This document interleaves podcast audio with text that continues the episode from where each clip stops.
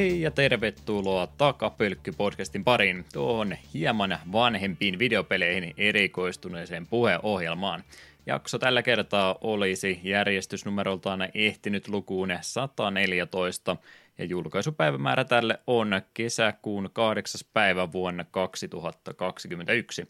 Jakson päänä tällä kertaa olisi DMA Designin kehittämä Uniracers, joka myöskin Unirälli nimellä täällä Euroopan suunnalla tunnetaan ja julkaisupäivämäärä sille on 94 aikanansa ollut. Siitä ja vähän muustakin juttelemassa ovat Juha, pitääkö mun oikeasti yrittää keksiä nimet Uniracersin pohjalta? Lehtinen, paikalla myöskin Eetu. Eikö tämä ole periaatteessa GTA spin-off? Kapanen, hei hei. Heipä hei ja vieraana myöskin henkilö, joka sai ainoan hyvän lisänimen tällä kertaa ja on myöskin toista kertaa podcastissa paikalla. Äh, haluatteko nähdä, kun mä teen flipin ja twistaan mun nilkkani tohelot? terve, terve. Joka myöskin jotain muutakin nimeä käyttää, mutta käytetäänkö me nyt Teroa vai Tohelottia enemmän? Tero tai Tohelot, ihan kumpi vaan, tottelee molempia nimiä. Täytyy vähän vaihella ees takaisin, niin ei pääse kyllästymään. Juu, mm. saa sinutella, että antaa mennä vaan. Joo, olet eh, toista kertaa täällä paikalla. Etkö ottanut opiksesi viime kerrasta?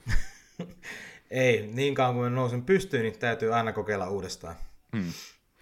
Hyvä Oikea vaan. asenne.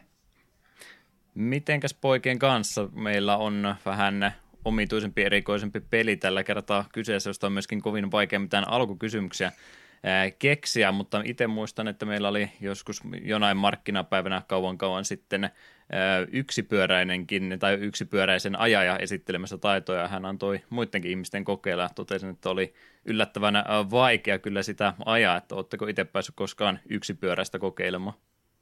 En ole ja minä vähän veikkaan, että se päättyisi hyvin nopeasti naamalleen, niin ehkä on parempi, etten kokeilekaan. Hmm.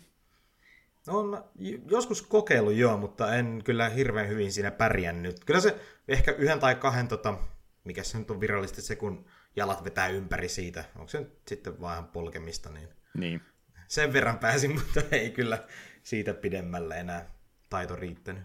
Mitenkään tuommoisen ylipäätänsä lähdetäänkään harjoittelemaan, että pitääkö toinen sua pystyssä sinä koko ajan, että sylissä koko ajan joudut ajamaan toisen kanssa, kun sitä rupeaa jotain tulemaan. Jotenkin tuntuu äärimmäisen vaikealta. Ei ainakaan tämä kaksipyöräisellä ajaminen niin ole yhtään siihen opettanut. Mm, tuosta tuli vähän mutkan kautta mieleen. Oltiin kätköilemästä, niin satuttiin näkemään vanha tuo hyppymäki, niin sitten me, siinä me rusin pohtimaan, että ihmiset, jotka rupeaa harrastamaan niin kuin mäkihyppyä, niin mil, mi, miten ne harjoittelee? Onko pikkuhiljaa mennä korkeampaan mäkkeen, koko ajan korkeampaan mäkkeen, koska musta tuntuu hurjalta sitten, kun menee oikein hyppyrimään huipulle, niin se on, se on melko, melko korkealla. Hmm. Ja se on melkoista kyytiä. Siellä on vaikea kenenkään sanoa sillä ilmassa, että joo, joo, ota vähän korjaa asentoja ja laskeudupa hyvin. Onhan niillä kyllä tosi pieniäkin mäkeä, mistä ne pääsee niitä harjoittelemaan, ettei ne nyt suoraan sinne liitomäkeen ole niin, ensimmäisenä ne, näin, me, näin me päättelemme, että silti kun tuntuu ajatuksella hurjalta, että miten tällaista voi harjoitella. Sairas maailma. Se no, on... No, luulen, että just silleen, että mennyt siitä mäkeä pitkin, kun niitä hyppyreitä tota, niin noissa laskettelukeskuksissa varmaan semmoista ekana ja sitten just niin kuin sanoit, pikkusen aina isompaa ja isompaa ja isompaa. Ja... Se jo riitti ihan tarpeeksi siinä, kun Pulkkamäkeen teki sen pienen hyppyri ja Stiikalla siitä veti nurin, niin ei, ei ole tarvinnut isompia mäkiä kokeilla sen jälkeen. Kyllä, kyllä. No, mites Terolle nyt tästä on about puolisen vuotta olit meidän tammikuisessa Halloween-jaksossa about Teralla, vai miten sitä Obscure-jaksoa pystyykään kuvailemaan, niin pikkusen aikaa kumminkin siitä, kun viime kerran paikalla olet, että onko elämä muuttunut kovasti välissä ja onko ehtinyt ehkä jopa pe- pelaamaankin jotain tässä? Öö, joo, no sen verran on muuttunut, että nyt tuossa alkuvuoden pel- palloilin työttömänä ja nyt mä sitten pääsin tota niin, sairaalaa kesähommiin. Siellä nyt on puolitoista kuukautta ihmetellyt ja vapaa-aika katos, kun sormia napsauttamalla, että ei kyllä hirveästi ole kyllä sen jälkeen enää, enää ollut niin paljon aikaa muille puuhille, mutta joo, kyllä tässä on jonkun verran ehitty tota, ihmettelemään. Varmaan tuossa toi viimeisin juttu kavereiden kanssa pidettiin, kun tuli tämä Dota-anime Netflixiin, niin pidettiin sitten tämmöinen ihan kaveri-ilta, että kaksi kaveria tuli meille ja syötiin hyviä ja katsottiin se sitten yhdellä istumalla aika lailla läpi ja juteltiin mukavia ja Älä vaan sano, että te olette Dotaa pelannut. Anteeksi? Täällä vaan sano, että sä oot Dotaa pelannut. Totta kai. Mä melko lailla kaikkia mobia, mitä löytyy tänne päin on suuntautunut, niin löytyy kyllä meikäläisen vyön alta, että Tosin en ole niin kova harrastaja kuin nämä mun kaverit, mutta on kyllä tullut ihan tarpeeksi tahkottu, että osaa kertoa siitä sanasen jos toisenkin. Hmm. Oliko tämä sarja nyt tota ihan Japanin tuotantoa vai oliko tämä se kiinalaisten tekemä sarja? Mun mielestä kun Kiinastakin tuli joku mopa-aiheinen animaatiosarja, mutta sillä ei tainnut mitään peliä olla liitettynä siihen, että se oli joku oma originaali juttu varmaankin. Varmaan joo. Siis äh, mun mielestä on sitä samaa, tota, ainakin hirveästi näytti samat animaatiot, mitkä on tehnyt nämä Castlevaniat, mitkä on myös Netflixissä. Mm. Niin en nyt äkkiseltä muista, että mikä tota, niin firma se on, minkä maalainen, mutta hyvin saman näköinen ja oloinen, että oletan varmaan, että samaa tuotantoa. Oliko yhtä paljon korea? Juu, sitä löytyy kyllä. Hämmentävää. Joo, ei, se on mun mielestä ihan hyvä. Nyt ei enää niin tota, kainostella sen kanssa, että nyt ollaan silleen, että hei, nyt vihdoin voidaan niinku alkaa näyttää niinku miltä oikeasti silleen, että kun sä laitat puukon vaikka sydämen läpi, niin sieltä tulee jotain muuta kuin pieni savupilvi. Tämä oli kyllä nyt Dota-hahmoista tehty sarja vai Dotan pelaajista? no siis virallisestihan tämä sijoittuu aikakaudella aikaa ennen kuin oli se Dota itsessään, että nämä on niinku varhaisempia versioita näistä hahmoista. Joo, joo. Mutta joo, se on tota, tuolla katsomispuolella. Sitten Jasuke tuli tuossa, pikkusen sitäkin katsottiin, mutta sen ei... Ihan hauska, niin kun jos tuota, tietää Jasu, Jasuken, niin sehän sijoittuu tuohon tota, The Black Samurai aikakauteen, eli mikä se nyt oli? Oliko se nyt 1500? Ei, vissiin kauemmas. No silloin kun se oli se joku kuuluisa musta samurai tuolla Japanin puolella, niin tähän tästä tehty tämmöinen animaatiosarja, joka aluksi alkaa ihan hyvin, mutta sitten se menee sinne ihan kokonaan sinne anime-puolelle, että siellä tulee ää, mekkoja vastaan, taikavoimia, need I said more. more. Kuulostaa mutta, Japanilta. Kyllä, ihan, siis ihan mukiin menevä sarja, että tykkäsin. Ja sitten tosissaan katoin sen, ää, mikä Way of the House Husbandi, mikä oli mun mielestä ihan ihan hyvä. Vaikka vissi Eetu ei niin piitannutkaan siitä. Se oli liian kasuaali. Se oli typeriä parin minuutin rykäyksiä eikä mitään kunnollista tarinaa. Ei. Sulla oli vaan väärät odotukset. No se, olet, se olet voi olla. väärässä. Mie, mie toivoin näkeväni Majiman tai Kirjun elämää, mutta ei ollut ihan sellaista. No se on ehkä enemmän slice of life tyyppinen, mutta joo. Uh, sitten pelailupuolta. Aloittelin tuossa, nyt kun vihdoin tuli Steamiin nämä EAN tuotantoon, niin Apex Legendia on aika paljon pelaillut. Ja sitten Mirror's et Catalystinkin aloitin tuossa, olisiko kuukausi sitten suurin piirtein, ja sitä on nyt naputellut jonkun verran eteenpäin. Jos alkuperäistä on pelannut, niin ei ole ihan niin hardcore mutta on tosi hyvä. Jos mä vertaisin, niin Mirror's 1 oli tämmöinen niin kuin simulaatioajo, niin tämä katalysti on enemmän semmoinen arcade-tyyppinen, että se niin kuin tosi paljon öö, laittaa mutkia suoraksi, että pääsee paremmin nauttimaan siitä pelaamisesta ja etenemisestä. Muistan silloin, kun se oli tulossa, niin tosi monihan just ykkösen fani oli tosi innoissaan, mutta sitten se tuli, niin kaikki oli vähän silleen, no jaa, et se, se, en ole keneltäkään kuullut mitään kovinkaan mairittelevia sanoja, että se on ollut vain just semmoinen, no, no, se on olemassa. Kyllä, ja eihän sillä ollut varmaan hädin tuskin mitään markkinointia, se vaan yksi päivä ilmaantui ja se oli siinä, niin sitten EA ihmetteli, että hetkinen, tähän ei myynyt melkein mitään. Ja on, onko se nyt niin kuin prequeli vai uudelleen ajateltu sitä ekasta, vai miten se nyt meni, kun me on tosi monta kertaa, ainakin PPssä kuullut, kun porukasta puhuu, ja me en vieläkään täysin varma, että mikä se on, niin kuin kanonillisesti. Se on pre-sequeli. Aivan. Joo, ei siis, se on niinku olevinaan molempia, mutta sitten ei ole kumpaakaan, niin oletaan, että se on vaan niin kuin, jos Mirror's hetken aloittaisi se alusta, niin se olisi tämmöinen. A- aivan.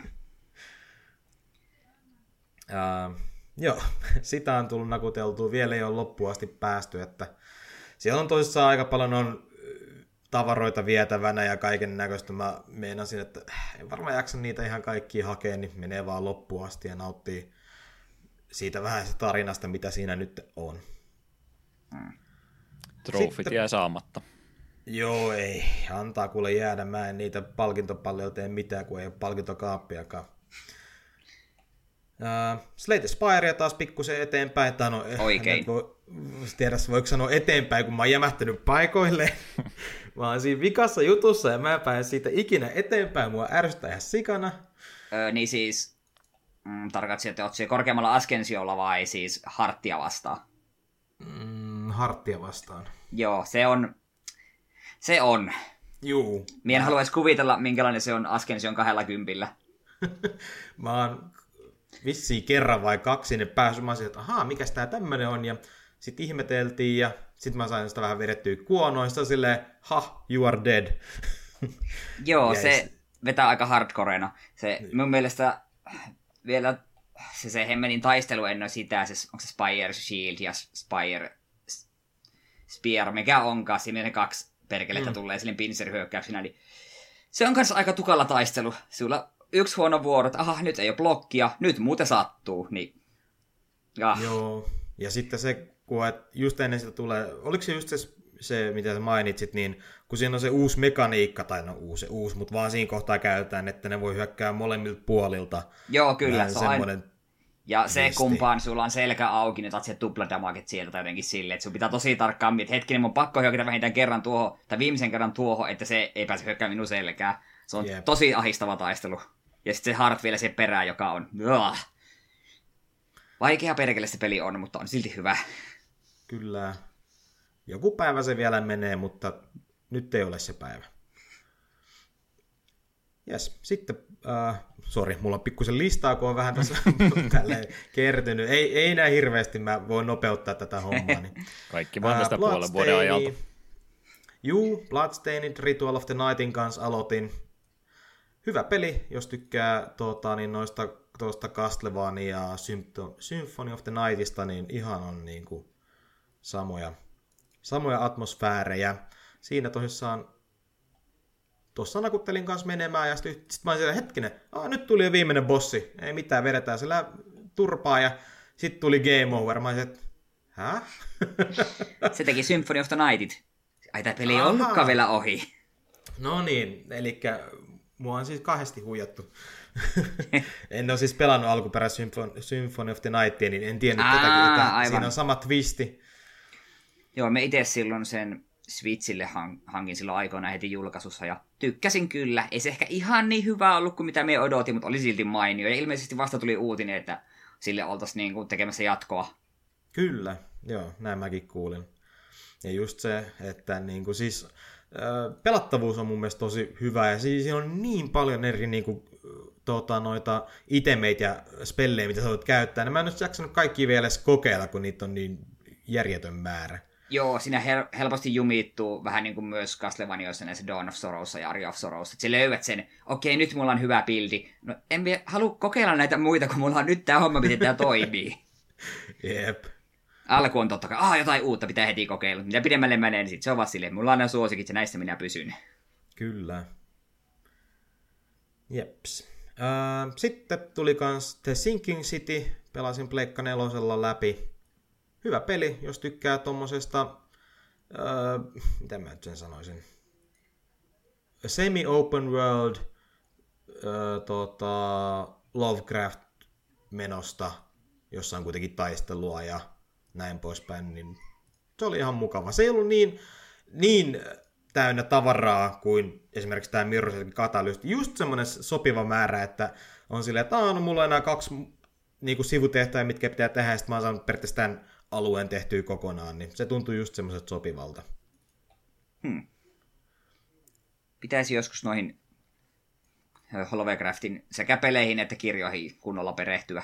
Se on semmoinen ikuisella niin bucket listillä, että vielä joskus.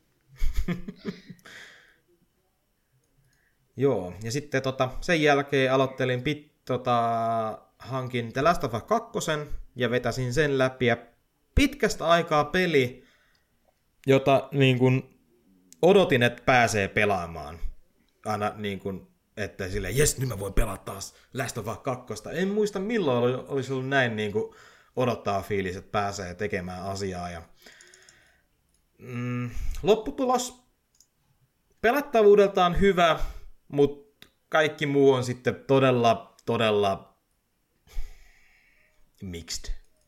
No se, itse tykkäsin kokonaisuudesta ja minun mielestä siinä oli tosi hyvä se, että siitä se oli tarinallisesti ihan saatanan masentava. Siinä ei ikinä ollut asiat hyviä. Loppu, lopputeeksi kun rullasti oli vaan semmoinen olo, että no, niin, ahistava ja surullista, mutta minusta se oli just hyvä. Se on, semmoista maailma joskus on.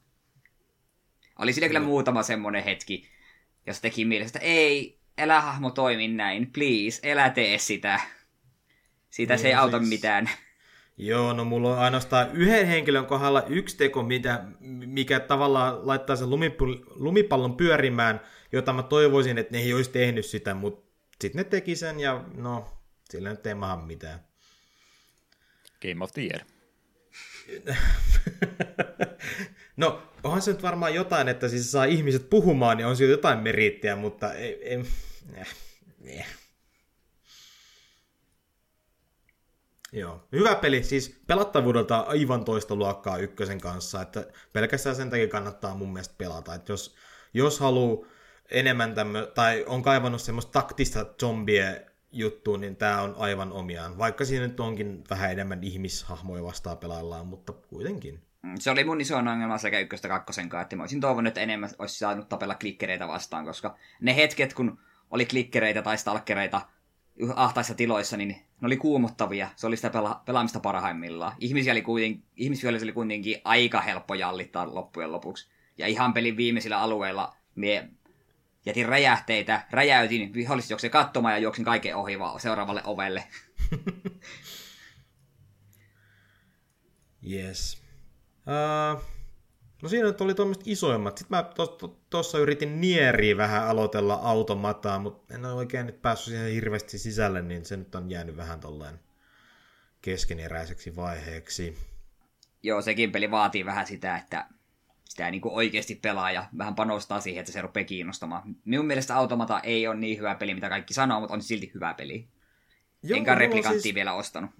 Paljon niinku respektiä sille, että miten ne on tehnyt sen, ja mä tykkään sikana siitä niinku metahuumorista ja näin poispäin, mutta se on vähän liian semmoinen, en mä oikein tiedä, ehkä japanlainen voisi olla semmoinen hyvä sana niinku kuvaamaan sitä, mutta täytyy vielä kokeilla, että jos se lähtisi, lähtisi toimintaan.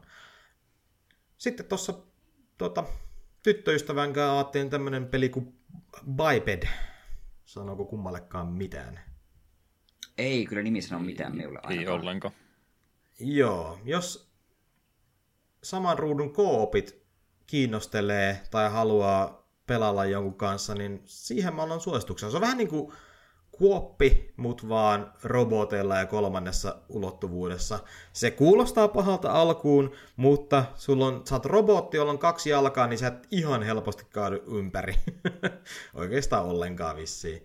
Mutta joo, siinä siis kahdella robotilla mennään maailmasta toiseen ja ratkotaan pulmia, niin sen takia saman, saman tota, niin, ruudun kooppia. Sitten tosissaan, kun se on kuop-tyyppisesti, eli sulla on kaksi tattia, toinen tatti ohjaa vasenta jalkaa, toinen oikeata jalkaa, niin sitten pitää vetää niinku rytmis silleen, että sä pystyt edes kävelemään. Niin se on tosi mielenkiintoinen ja mukava. Se ei ole liian hankala, mikä tekee tosi mukavan pelattavan. Hmm. Erikoista. Pitääpä googletella ja tutustua, koska ei tosiaan, ei nimi sano yhtään mitään. Että vielä kumminkin sama ruudun kooppipelejä on. Mä luulen, että nämä on kuollut jo sukupuuttoon kauan sitten. Ei onneksi vielä. Tämä oli kiinalaisen firman mun mielestä tekemä, niin tämä oli vähän erikoinen yllätys siinäkin saralla. Mutta suosittelen ainakin laittaa niin kuin jonnekin listalle, että kokeiluun. Hmm. Mutta nyt mä saan aika lailla kaiken suurimman tästä nyt äkkisältää ulos, niin pääsee jopa meidän pääherras parivaljakkokin ääneen. Niin me pelataan enää mitään, että se oli ihan hyvä, sulla sentään jotain. Niin, Aha, okay. me, me niin luet, laskettiin sen varan, että siihen nyt puhut tämän koko loppujakso, että me ollaan vaan hiljaa tällä taustalla. Mutta joo, ehkä, ehkä sitä voisi vähän ruveta käymään läpi näitä asioita. Monhu on edelleen elämä. Tarvii, tarviiko Switchillä muita pelejä enää kuin on Monhu? En tiedä. Hunter Rankki on nyt 25 kaiketi ja kolmella kympillä tulee seuraava isompi mörkö ja olen saanut tehtyä nyt sen aseen, millä tulen myllyttämään varmaan lähes loppupelin. Se on Critical Hit-pohjainen ja niin, no kun tuossa Monhussa Affinity kertoo niin kun käytännössä Critical Hit Chancein, siinä se on 40, niin aika tasaisen tahtiin tulee Critical Hittejä ja, siinä on, ja se on myös elementitön ase, niin ei tarvitse miettiä, että ahaa, tämä on tulimör, tuli hirviö, niin pitääpä ottaa jääasetta, vaan aina voi sillä samalla kepillä mennä hakkaamaan. Tykkään, jatkan hakkaamista maailman, maailman tappiin asti, tai vähintään siihen asti, kun ne lopettaa uuden sisällön ö, sylkemisen ulos. Ö, on vielä useampi niin sanottu loppubossi odottamassa tuolla, kun Hunter Rankia nousee, niin on. Kun nehän on nyt DLCnä julka, tai siis niin kuin ilmaisina lisäyksinä laittanut vielä ainakin kolme hirviöä vissiin, mitä me en ole vielä edes nähnytkään, että ne pääsee vielä haastamaan, kun en ole tarpeeksi hyvä niin sanotusti, niin on se vaan kova peli. Suosittelen kaikille. PC-versiota odotellessa. Niin. Just ja... mä luulin, että tota, si... tai mä en tiedä minkä takia mut tuli mieleen yhtymä, vissiin liikaa näitä tullut pelejä, missä aseet hajoaa, niin mä ajattelin, että hetkinen, samalla aseella vedät koko ajan ilman hajoamista, niin oli, vähän tuli silleen, että öö, No niin, no periaatteessa tuossakin aseet, no ne tylsyy, mitä parempi ase, niin sitä kovempi siinä on sharpness-mittaria. Mitä pidempään myllytät, niin sit sitä se vähän niin kuin tylsyy ja damage tippuu, mutta sitten siinä pitää välissä käydä vähän terottelemassa. Yleensä kun monsteri ottaa vähän takapakkia, niin siinä kohtaa hyvä terotella. Tai kun kaverit mätkii sitä, niin otat vähän taukoa. On se toisaalta vähän huvittavan näköistä, mikä tahansa ase, niin voidaan terottaa samalla tavalla. Ihan sama, onko sulla keihäs, mikä päässä on piikki vai iso vasara, niin vähän kivellä hioo, niin no niin, nyt se on valmis taas. Joo, joo. No, mutta on se tämä tuommoinen mekaniikka, että ei nyt sentään tarvii ihan kokonaan alusta lähteä sitten aseen kanssa. Menis, menis aika pirulliseksi tavaroiden farmaan mennessä pitäisi pari huntin välein tehdä aina uusi ase. Jep. Niin kuitenkin pelkästään tuon aseen takia niin jouduin yhtä monsteria varmaan joku 15 kertaa vedi sitä turpaa, että me sain kaksi droppia siltä. Se, sen, sen chance oli 13 prosenttia, silti mun piti hakata se joku 15 kertaa, että me sain niitä kaksi.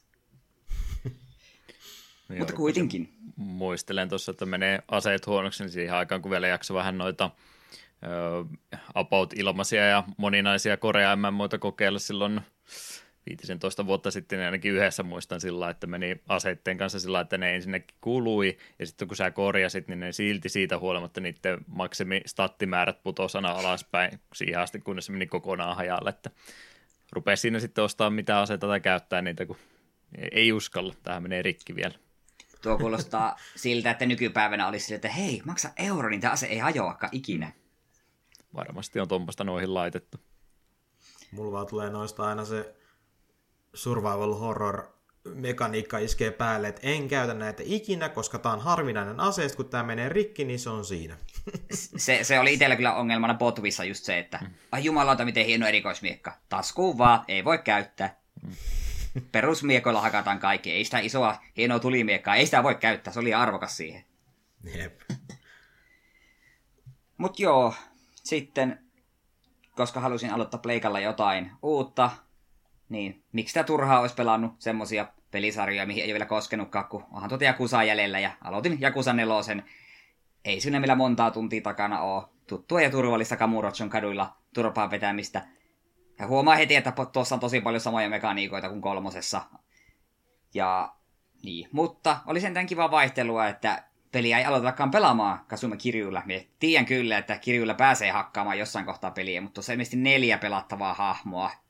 Ja eka hahmoilla pelataan, niin on tämmönen ihan lepposa Lone Sharkki, hetkinen Shun Akiyama, Ja oli siinä mielessä ihan hauska, että on kuitenkin luonteeltaan vähän erilainen kuin Kirju ja sitten taistelutyyli, mitä on aika nopea ja käyttää paljon jalkojaan, niin mukava vaihtelua. Odotan kyllä innolla, että mitä kaikkea tuo peli tulee vielä antamaan, koska on se edelleen hyvä Jakutsa ja Jakutsa aina Jakutsa. Ajattelin, että oli käynyt sillä tavalla, että olet kattellut trailerit ja kaikki pelistä, että ajattelin, että pääsee kirjuilla taas pelaamaan ja sitten joudutkin pelaamaan Raidenilla valtaosan pelistä. Ai jumalauta, se, se olisi ollut julmaa. Mut joo, eipä. Joku sen enempää. Tuo on tässä se... tämä on tämä pelisarja, mistä me tullaan puhumaan vielä monta kertaa, koska on vielä monta osaa pelaamatta.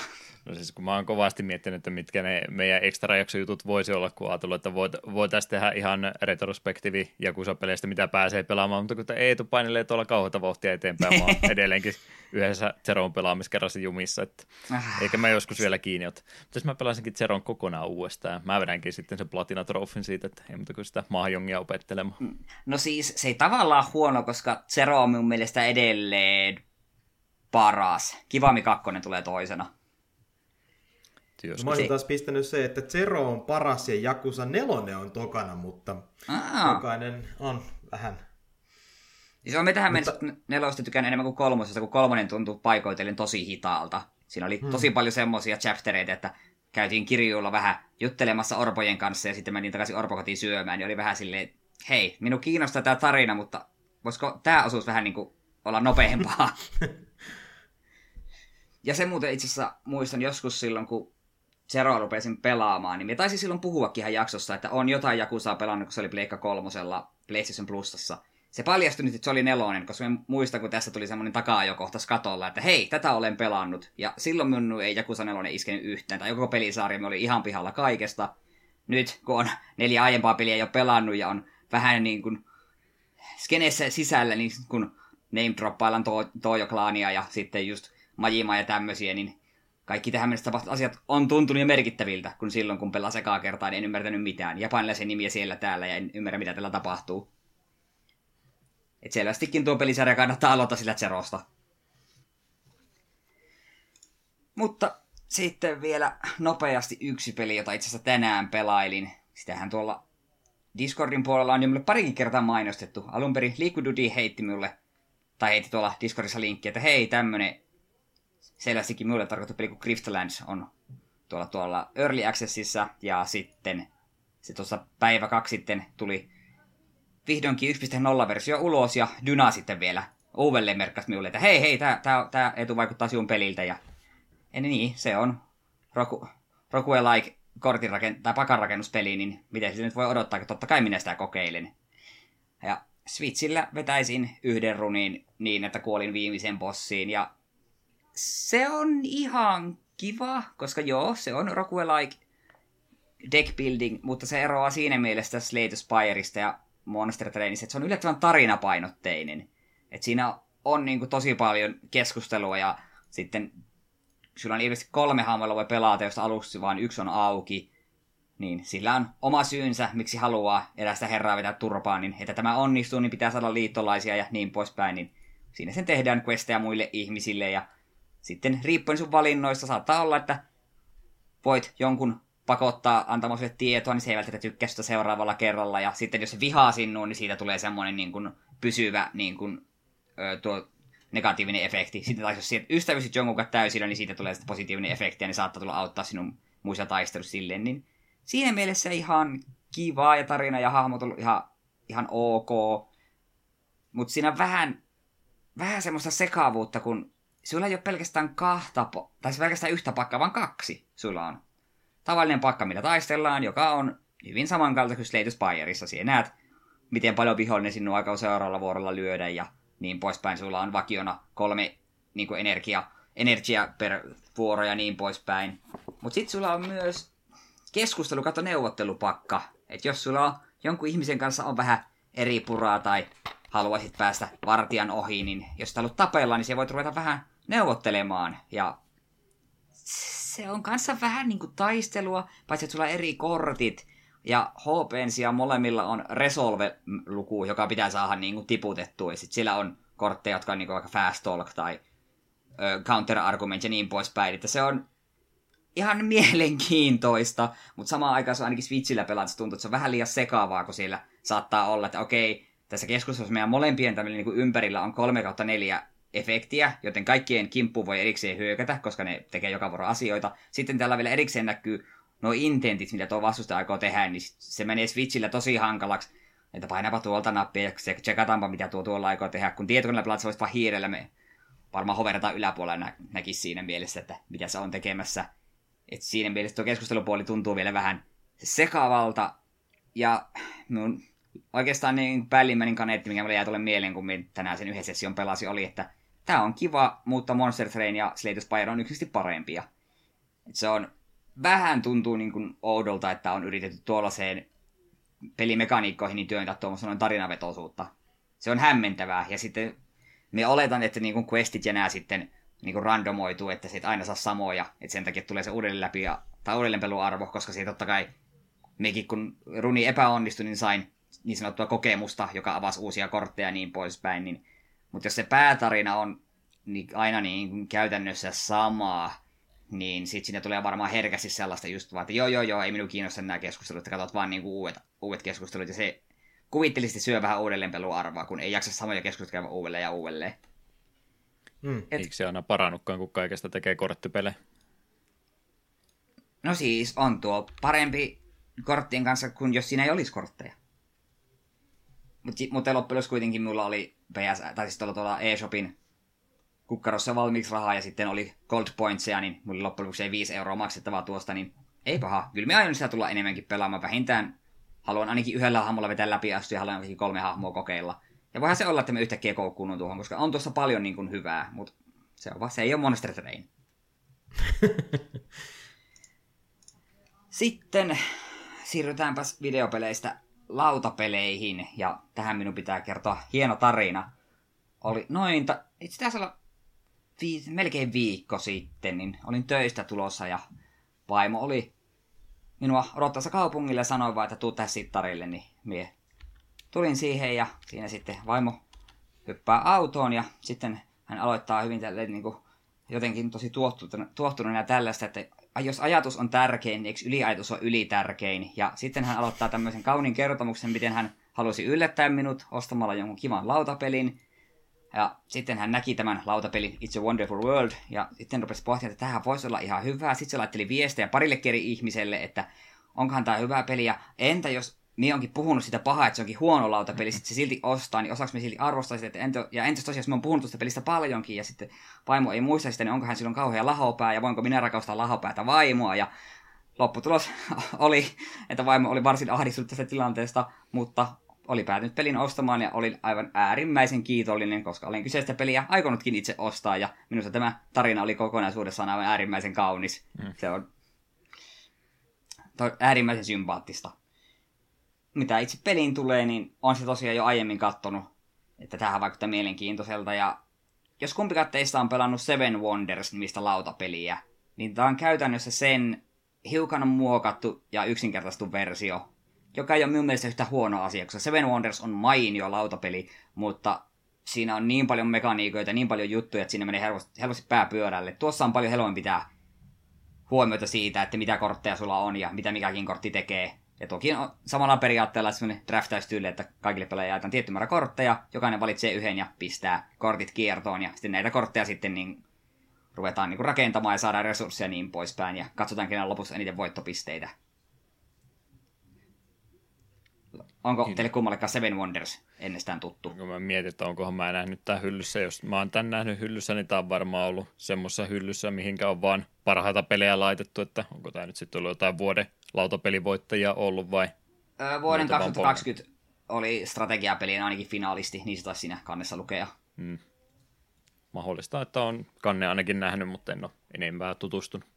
Joo, itse kyllä tykkään kyllä, muutama pelistä pelattu ja pitää sitä ehdottomasti lisääkin pelailla. Ja etenkin Seven Wondersin verrattuna, kun tuota voi pelata kahdestaan. Kun Seven Wondersissa on olemassa joku Duels erikseen kahdelle pelaajalle, mutta sitä perusversiossa pitää olla enemmän kuin kolme tai, kolme tai enemmän. Niin tuon. Ja siellä myös, jos Seven Wonders on ikinä kiinnostanut, mutta vähän huolestuttaa, en tiedä, että uskaltaako tuota pelata, niin It's a Wonderful World on näppärä tapa, että siihen kun tutustuu, koska tuo on varsin helppo sisäistää ja oppia perusidea, niin sen jälkeen sitten jos haluaa enemmän monimutkaisuutta isommalla porukalla, niin sitten voi hypätä Sven Wondersin myös. Mutta ei missään nimessä nuo kaksi peliä sulle toisiaan pois, että itse ainakin nautin molemmista ja olen iloinen, että tämä peli hyllystä löytyy. Onko tämä niinku sivilisaatio, mutta vaan lautapelinä? Tavallaan. Kun mä katsoin tästä tätä kans, aloin tutkimaan tietenkin tätä peliä itsessään, niin tämä kuulostaa just semmoiselta, että niinku, vähän niin kuin, no ei ehkä sivilisaatio, mutta tämmöinen niin kaupungin rakennuspeli. No tavallaan Ehkä. joo, koska tarkoitus on just yrittää valita semmoisia kortteja, mitkä tuottaa sulle hyviä resursseja, ja sitten semmoisia kortteja, mitkä hyödyntää niitä resursseja mahdollisimman hyviä ja tuottaa mahdollisimman paljon voittopisteitä, ja sitten pystyy ehkä hyvällä tuurilla kompottamaan, että hetkinen, jos tämän kortin avulla minä saan tuosta iloa irti, niin se sitten mahdollistaa vielä tämän kortin, että se antaa minulle vielä enemmän tällaista resursseja ulos ja niin poispäin. Se on, se on hauska. Se ensimmäisellä kerralla vähän piti niin pohtia, että miten tämä homma toimii, mutta tokalla kerralla oltiin jo varsin sisäistetty säännöt ja saatiinkin aika hyvin, sille ei, ei ollut pelkästään sitä, että otetaan, otetaan puoli randomilla kortti, vaan oli oikeasti vähän suunnitelmista. Hetkinen, minä haluan tämän kortin, niin okei, siellä pelaat tuollaista strategiaa, pitäisikö mun yrittää sabotoida sitä ottamalla tämä kortti tältä välistä pois. Joo, joo. Rakentelusta ja muista puhut, niin onkohan semmoista lautapeliä, missä voisi huvipuiston rakentaa. Hmm. Rupean googlettaa tässä samalla, kun jatkat puhumista. Joo, siinä oli mun pelailupuolet, mutta haluan vielä avautua minun autosta, tai siis meidän autosta. Te, jotkut teistä ehkä muistaa, että mulla oli vuodenvaihteessa vähän ongelmia, kun auton moottori sanoi kaput. Eihän se nyt tietenkään voinut vielä siinä olla, vaan tuossa muutama päivä sitten olin tulossa töistä. Vaimo odotti pihalla autonsa. Oli avannut ikkunan, koska hirveällä helteellä niin ei tee mieli istua autossa ikkunat kiinni. Hyppään itse kuskin paikalle ja ihmiset, hetkinen, ikkuna ei mene napista kiinni, että mitäs tämä tämmöinen on. Sitten kokeilin, että hei, tässä ovessa niin mikään näistä ikkunanapista ei toimi. Muiden ikkunoiden napit toimii, mutta tässä ei. Ja tämä kuskin puolen ikkunahan on nyt auki ja me ei saada sitä kiinni. Ja kello oli kuitenkin puoli viisi torstaina, niin ja siinä yritettiin apua korjaamaan tämmöisille eteen, niin olivat vähän siinä, että no ei me tänään oikein asialle mitään voida tehdä. Lopputulos sitten oli, että kun eräässä liikkeessä kaveri äppäili, että jos ovea saisi avattua sen verran niitä sisäpahveja ja muita, että sieltä saisi nykästyä tämän ikkunannostomoottorin johdon irti, niin sitten se pitäisi pystyä periaatteessa fyysisesti nostamaan se ikkuna takaisin paikoilleen. No, siinä sitten teessä itse miehenä YouTube-videon avulla, niin purin käytännössä koko sen helvetin oven. Oli melkoinen projekti, ja lopputulos oli, että en saanut sitä saatana sähköjohtoa irti.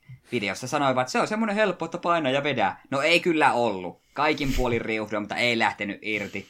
Siinä sen turhautuneena pistettiin ovi takaisin kasaan.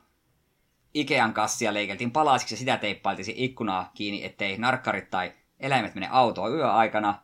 Ja seuraavana päivänä sitten soittelin ja Motonetin huoltoon sain sitten samana päivänä vietyä turvaan yön yli ja seuraavana aamuna sieltä sitten tulikin jo tekstiviesti, että homma korjattu ja puhelin soittoi vielä perään, että joo, siinä oli pelkästään sulake palannut, että kaikki on kunnossa tällä hetkellä. Mutta äh, mm. ei, ei, ei naurattanut. Et ihan kokonaan palaisiksi sen ehtinyt koko autoa purkamaan. En, en sentään, että pelkästään siihen oveen jäin. Yllättävän hyvin se ovi lähti kyllä palaisi, ohjeita katsoa, mutta oli se silti vähän kuin, kaiken maailman klipsuja oli sille, että pitää juuri oikein se tunteen nyt käyttää, että ilman YouTube-videoa niin ei sitä tullut kyllä yhtään mitään. Mutta joo, siinä oli minun setit tältä erää. Kerropa Juha, mitä sinä? Aha, oh, joo, kai mullakin täällä jotain oli, kun mä tuosta auki.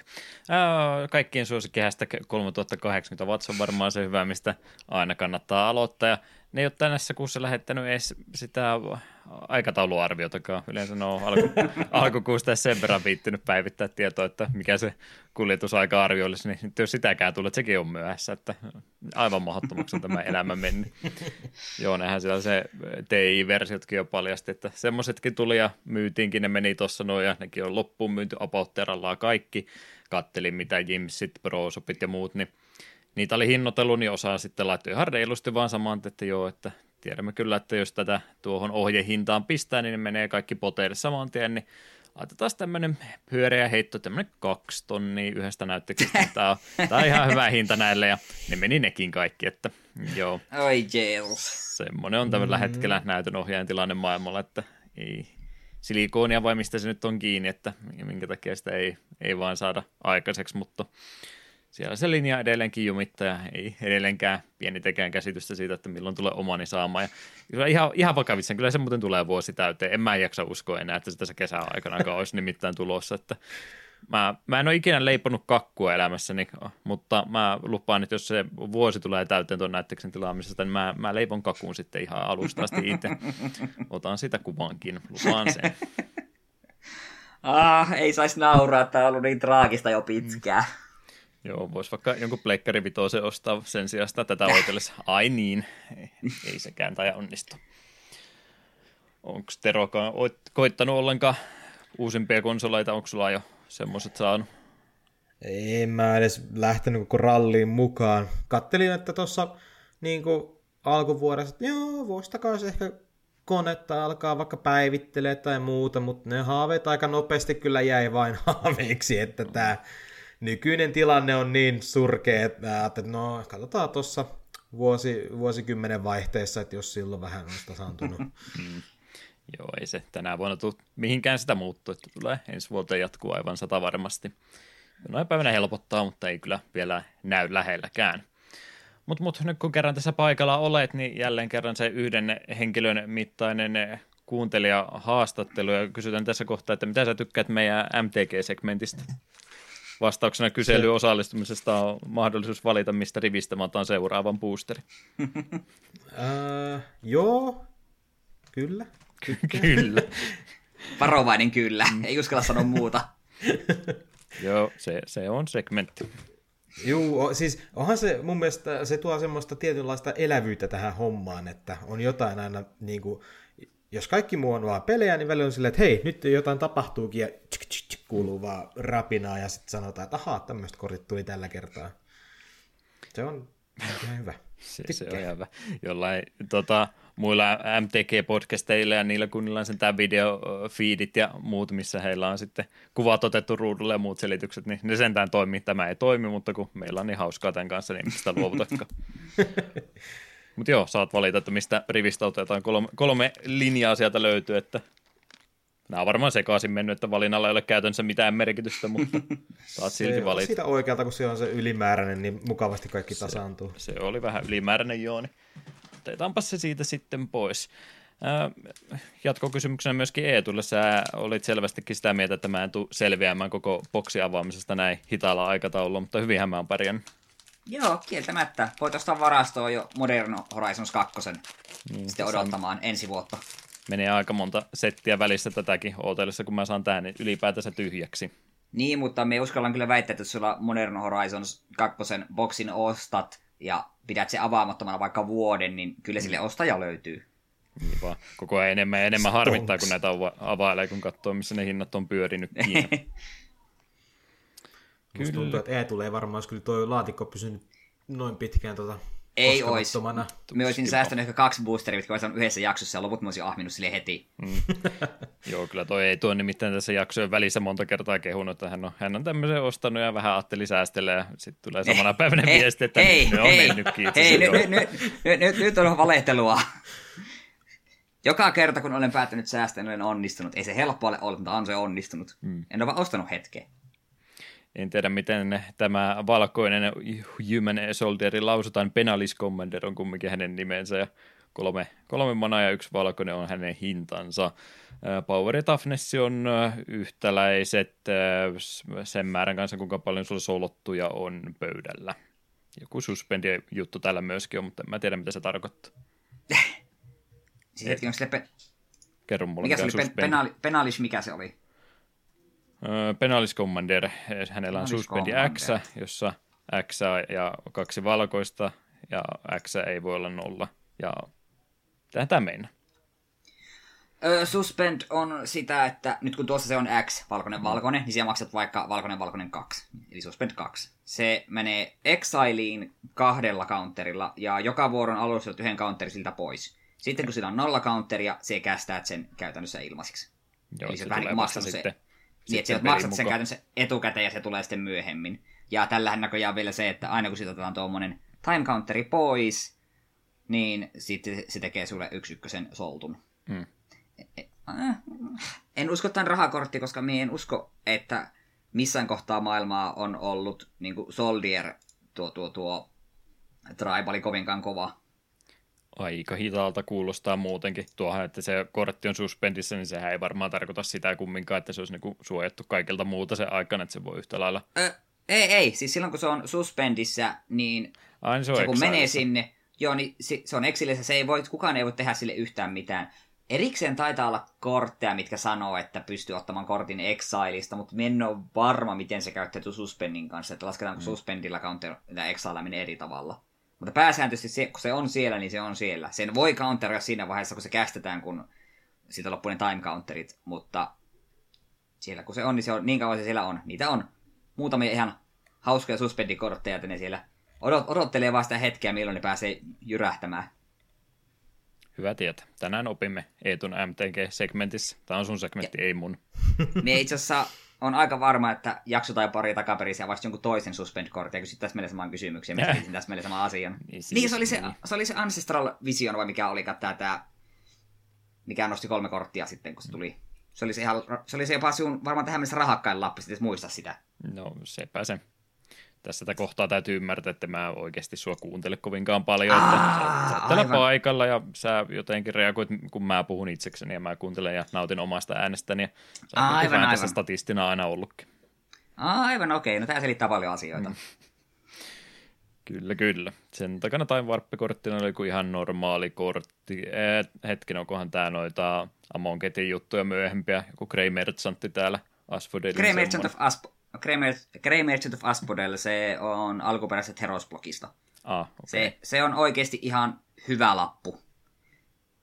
Sen Se takan- oli kas viien manan örkki. Sen statseilla ei ole mitään välejä, väliä. Se vaan sanoo, kun se tulee pöytään, niin se ensinnäkin se tsekkaa, mikä on sinun tää Devotion mustalle. Eli se laskee sun jokaisen permanent-kortin mustat manasymbolit. Se on sun Devotion. Sitten kaik, sit se drainaa, eli imee kaikilta muilta pelaajilta sen Devotionin verran elämää ja itse saat sitten kaikki ne itsellesi. Niin se on aika kova finisheri, jos sulla on vaikka seitsemän niin kuin tuota, tuota Devotionia ja isket sen pöytään, niin oho, kaikkia treenaa seitsemän, me vedän muutaman lifein itse, että se on, se on kova lappu. Ja sitä pelataan muun muassa no, Mono Black Devotion pakassa. Joo, ne taisi niissä seteissä ne jumalatkin aika lailla se ympärillä toimiakin, että piti olla tarpeeksi sitä samaa väriä pöydällä ennen kuin ne edes aktivoitui. Kyllä, niitä piti palvoa tarpeeksi, ne rupesi toimimaan. Sen takana oli vielä tuommoinen yksivitoinen illusioni foilikortti. Odotan innolla seuraavani, kuinka paljon se on mutkalla tuossa tämän päivän lopussa. Jeps, jeps. Sitten tota, sen jälkeen päästään niihin pelijuttuihinkin, ja eihän siellä jälleenkään kerran hirveästi ole, koska mä en näköjään mitään oikein pelaa enää. Parkkitektiä olen tuota viimeksi mainittua huvipuistorakentelua eh, jatkanut eteenpäin. Mm, siinä vähän toi vaikeustaso käyrä, jos semmoisesta voi puhua rakentelupeleissä, niin se oli semmoinen, että ensin tuntui menevät, että ei, ei, ei tästä tule mitään, ja sitten kun se klikkasi, niin sit siinä ei ollut enää mitään vaikeutta, ja mitä mä sillä sitten tarkoitan, että niin huomaa, että miten, missä järjestyksessä asioita kannattaa tehdä, mihinkä panosta ja tällainen, niin sen jälkeen kun sen oikeaoppisen rakentelujärjestyksen on löytänyt, niin sit sä käytännössä toteutat sitä kartasta toiseen jatkuvasti. Vaikka siellä jotain vähän eri haasteita, rajoituksia tulisikin vastaan, niin siitä huolimatta, kun tällä samalla flowchartilla, minkä olet mieleesi tämän pelikokemuksen jälkeen on onnistunut hahmottaa, niin sitä seurataan joka kerta alusta loppuun samalla tavalla, niin joka ikinen haaste on sen jälkeen mennytkin. Yleensä tullut sitten eh, sivuobjektivet tehtyä siinä vahingossa samalla, kun on tarpeeksi te- tehokkaasti oppinut vaan sen kanssa pelaamaan. Että siitä vähän semmoinen eh, innostus oikeastaan tuosta pelistä mulla nytten katosikin sen myötä, kun sitä ei sinänsä mitään haastetta enää tuntunut oikein, oikein olevaankaan sen kanssa, että tulee peli vaan pistettyä paussille ja rakentelet se yhden vartin, niin aukaset parkin auki, katot mitä ihmiset reagoi, pistät taas paussille ja rakentelet vartin sen mukaan, mitä he on pyytänyt ja sitten vaan kattelet, kun rahaa tulee ja rahan tuloa ei voi estää. Noissa myöhemmin, tai no ei myöhemmissä, mutta siis niissä vanhoissakin roller coaster taikuunissa, minkä mä tota peliä nyt eniten vertaan, kun se niin samanmoinen peli niiden kanssa on ollut, niin niissä oli sillä tavalla, että sun toi huvipuiston arvohan pelimekaniikkojen kautta niin putosi koko ajan alemmaksi, että mitä vanhempia laitteet oli, niin sitä vähemmän kiinnostavampia ne oli asiakkaidenkin mielestä ja sitä myötä lipputulos putos ja kaikkea muuta, niin siinä piti sillä aktiivisesti sitten joko purkaa vanhaa ja rakentaa uutta tai aktiivisesti koko ajan, koko ajan olla sitä laajentamassa, että menot ja kulut pysyy samana, mutta tuossa meno ainakaan semmoista vielä huomannut, että olisi ollut ollenkaan, niin käytännössä sitten kun sä oot saanut puiston kannattavaksi, niin se myöskin pysyy kannattavana alusta loppuun asti, että se on vähän semmoista katselua sen jälkeen vaan, tai jotain muuta pientä optimointia, että rupeat jotain puskea sinne vaan heittelemään, minne, minne sattuu, että näyttää vähän paremmalta. Tässä taas opimme, että ennen tehtiin asiat paremmin. Niin, liian samanmoinen peli sen kanssa, niin mieluummin ehkä sitä alkuperäistä lähdemateriaalia siis suosittelisin tässä tapauksessa. Mutta, mutta että mä edes jotain uuttakin osaan välein sanoa, niin tässä kaikille podcastaamisesta kiinnostuneille, niin Kikka kolmonen, jos ei ole mitään, mitään puhuttavaa jotain peliä, niin pelaa peli ihan vain sen takia, että sä voit puhua siinä podcastista. Ei, ei mitään syytä. Mulla ollut mitään muuta tänä Veine-nimisen pelin kanssa, että mulla ei ollut mitään pelattuna, totesin, että katsotaan How Long to Beatista joku peli, mikä kestää kahdesta kolmeen tuntia ja se riittää valintaperiaatteeksi, ei tarvitse tietää mitä enempää. Pelaa, vaan sen takia, koska nyt mä eihin pelaamaan tuommoisen. Mutta Veine-niminen peli oli tosiaan kyseessä ei Suoni, V-I-N, vaan V-A-N-E muodossa kirjoitettu peli, jossa oli vähän monesta eri maasta tekijöitä ymmärtääkseni ollut mukana. Itse Studio Friend and Foe oli ymmärtääkseni japanilainen, mutta siellä oli ihan englanninkielistä tekijää, tai nimeltänsä ainakin ihan tämmöistä jenkkitekijää joukossa, ja siellä oli sitten intialaisiakin nimiä aika monta joukossa, että vähän monikirjava poppo on ollut tämmöistä peliä tekemässä. Mikä on kyseisen inditeoksen idea, niin se on semmoinen seikkailukokemus. Mä en tiedä, onko tälle mitään kunnon termiä. Ei, ei ole kävelysimulaattori, mutta jotain sinne Journeyn suuntaan, että vähän puslea, vähän tasohyppelyä, vähän maisemien ihastelua, niin vähän tämän tyyppisestä pelistä on kyse. Alkaa tämmöisellä segmentillä, kun rupeaa maailman ympäriltä tuhoutumaan, niin sinä yrittää sitten nuorta poikaa ohjastaa sieltä myrskyn keskeltä turvaa, ja ei siitä sittenkään sitten mitään hyvää tule, ja pienen blackoutin jälkeen herätään sitten tämmöisenä korppina tai jonain muuna mustana harakkana. Ei, ei minä tunnista lintuja, mä tunnistan Pokemonit nimeltä, mutta mä tunnu, tunne lintuja nimeltä. Mä oon sitä ikäluokkaa. Mutta lintuna kumminkin herätään sitten uudestaan eloon ja siinä sitten yritetään ihmetellä autioitunutta van, kaupunkia, missä aikana on asuttu, että kaikki on, kaikki on ympäriltä mennyt ja rauniot vaan enää jäänyt jäljelle, niin yritetään siinä sitten lintumuodosta takaa sinne ihmiseksi palata ja ehkä sitten ratkaistakin tämä, että mitä, mitä täällä nyt oikein tapahtuu ja pystyykö tätä kaupunkia palauttaa sitten enää ennallensa. Mutta semmoinen tosiaan, että ei pääse ihan vapaasti sen lintu- ja poikahaamon välillä siinä vaihtelemaan, että täytyy joku tietty spotti aina sieltä 3D-seikkailualueelta aina löytää, että missä pääsee sitten tämmöisessä kultaisessa lammessa muuttamaan näiden välillä muotoa. Linnulla tosiaan pystyy vapaasti lentämään ihan mihinkä haluaa, niin sillä pystyy näitä isoja välimatkoja eh, tekemään tosi nopeasti ja vähän ympäristöä paremminkin tutkimaan. Mutta kaikki tämmöinen pulmanratkonta ja muu niin täytyy sinne ihmis, ihmismuodossa sitten tehdä, että pyöritellä eh, palloja paikalleen tai vipuja vedelle ja tämmöistä, niin sen takia sitten ei voi siihen pelkkään lintuhahmoon siinä siinä pelkästään luottaa. Lähinnä, että löytää se oikean paikan, mihinkä pitäisi seuraavaksi edetä ja siellä sitten tällä ihmisammulla tehdään ne kaikki asiat, mitä pitäisikin. Vähän tosiaan paikoitellen ne objektiivit ja muut, mitä siinä pitäisi olla tällä hetkellä tekemässä, muuttuu, muuttuu koko ajan, että mitä pisemmälle peli etenee, niin sitä vähemmän sillä linnullakin sitten tehdään ja pitää luottaa tekoälyohjeistamia hahmoja enemmän, että ne pyörittelee sun kanssa painavaa palloa paikalla ja tämmöistä, että vaihtelee, vaihtelee pelimekaniikat kyllä pelimatkan varrella, mutta ei, ei oikein semmoinen, ei pistä niitä pulmarattaita tuolla aivoissa pyörimään, että ei, ei ole mun mielestä niin monipuolisesti suunniteltu, että se sitä mitään semmoista hienoa kokonaisuutta sitten saisi aikaiseksi, niin en, en lähde oikein tuota peliä suosittelemaankaan missään tapauksessa. Tämä oli noita Humble Bundlen tai sen Zoise Bundlen, mistä mä oon edelleenkin maksanut, ja tämä oli varmaan ensimmäinen peli, mitä mä oon tästä kuukausimaksullisesta palvelusta tänä vuonna ylipäätänsä pelannutkaan. Niin ihan kivoja pieniä ideoita, hauskaa tai hieno ko taidetyyli ja kaikkea muuta. Äänisuunnittelu oli varmaan paras puoli pelissä, mutta itse pelimekaniikka ja muu niin on sen verran kevyyttä, että en mä tosta oikeastaan yhtään mitään irti sitten loppuviimein saanutkaan ja todennäköisesti en loppuvuonna tule enää edes muistamaan, että olen tämmöistä pelannut semmoinen maksimissaan kutosen arvoinen indie-peli oli tuossa nyt kyseessä. Mutta tuli pelattua sen takia, kun mä en ollut pelannut mitään muuta, niin mulla oli sentään podcastissa jotain puhuttavaa teillekin. Oi voi. En tainnut mielenkiintoa siis herättää. No et, et hirveästi. Ei sitten. Se ihan näppärä idea siinä, että kun tosiaan ei pääse linnusta pojaksi vaihtamaan vapaasti, niin toisinpäin pystyy kyllä tekemään, että aina kun sä hyppäät tai putoat, niin sä muutut automaattisesti linnuksiin ja sitten pudotessa, niin siinä on semmoinen kiva pointeri, että jos tasohyppelyvaiheet siinä pelissä itseltä epäonnistuu, niin se ei minkään kuolemaan tai tämmöiseen johda, vaan sitten käytännössä joudut pikkasen backtrackkäämään, kun lentelet takaisin, takaisin sinne, mistä sä ihmismuotona pääsit viimeksi aloittamaan. Että se oli ihan kiva elementti, en muista tuommoista monessa paikkaan nähneen.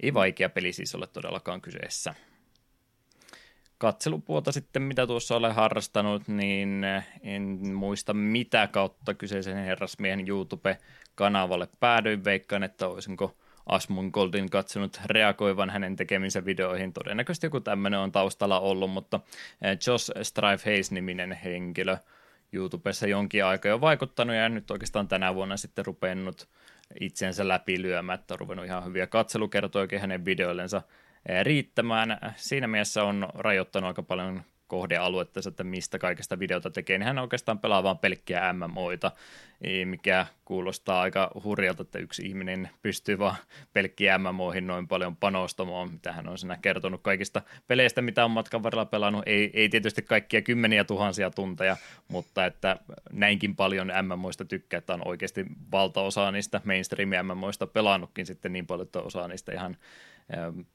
tota, tota, asiantuntevalla äänellä kertoakin mielipiteittänsä ja muuta jakaa, niin a- aika monen henkilö. Yleensä tuntuu, että kun MMOsta jostain innostuu, niin se on se yksi peli ja siinä pysytään sitten koko ajan, mutta hän on sentään aika montaa ehtinyt matkan varrella kokeilemaan.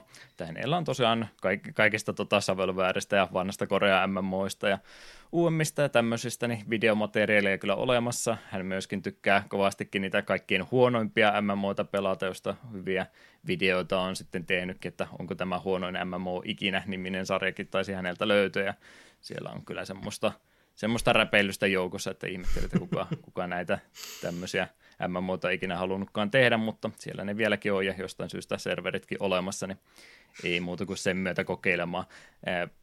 Se, hänen tuota videomateriaalistaan niin lämmin suositus tämmöiselle videosarjalle. Hän lähti pelaamaan tämmöistä, kestä nyt, Otherland oli tämän MMO-nimi. Tämä ymmärtääkseni perustuu amerikkalaiseen Skifi-kirjasarjaankin, eli tässä niin kuin lähdemateriaaliakin on olemassa, ja tällä oli niin kuin tarkoituskin tästä tosi iso, iso MMO tulla, mutta siellä se alkuperäinen kehittäjätiimi, joka tuota MMOta lähti kehittämään, niin okei, ne oli ihan päteviä, ei siinä mitään, mutta sitten julkaisijalta tuli semmoinen tota, tota, ilmoitus tai tavoite heille, että joo, tehkää, tehkää hyvä peli siitä, mutta muistakaa, että teillä sitten se tavoite on, että tällä pitää tehdä miljardi dollaria, että, oi, oi, oi, oi. että jos tämä ei, ei tätä tavoitetta tavoita, niin me pistetään koko homma poikki saman tien, ja koko homma pistettiin poikki sitten saman tien, koska en minä tiedä, mitä tuolla taas julkaisijat ajattelee. Kai ne nyt katselee, että no,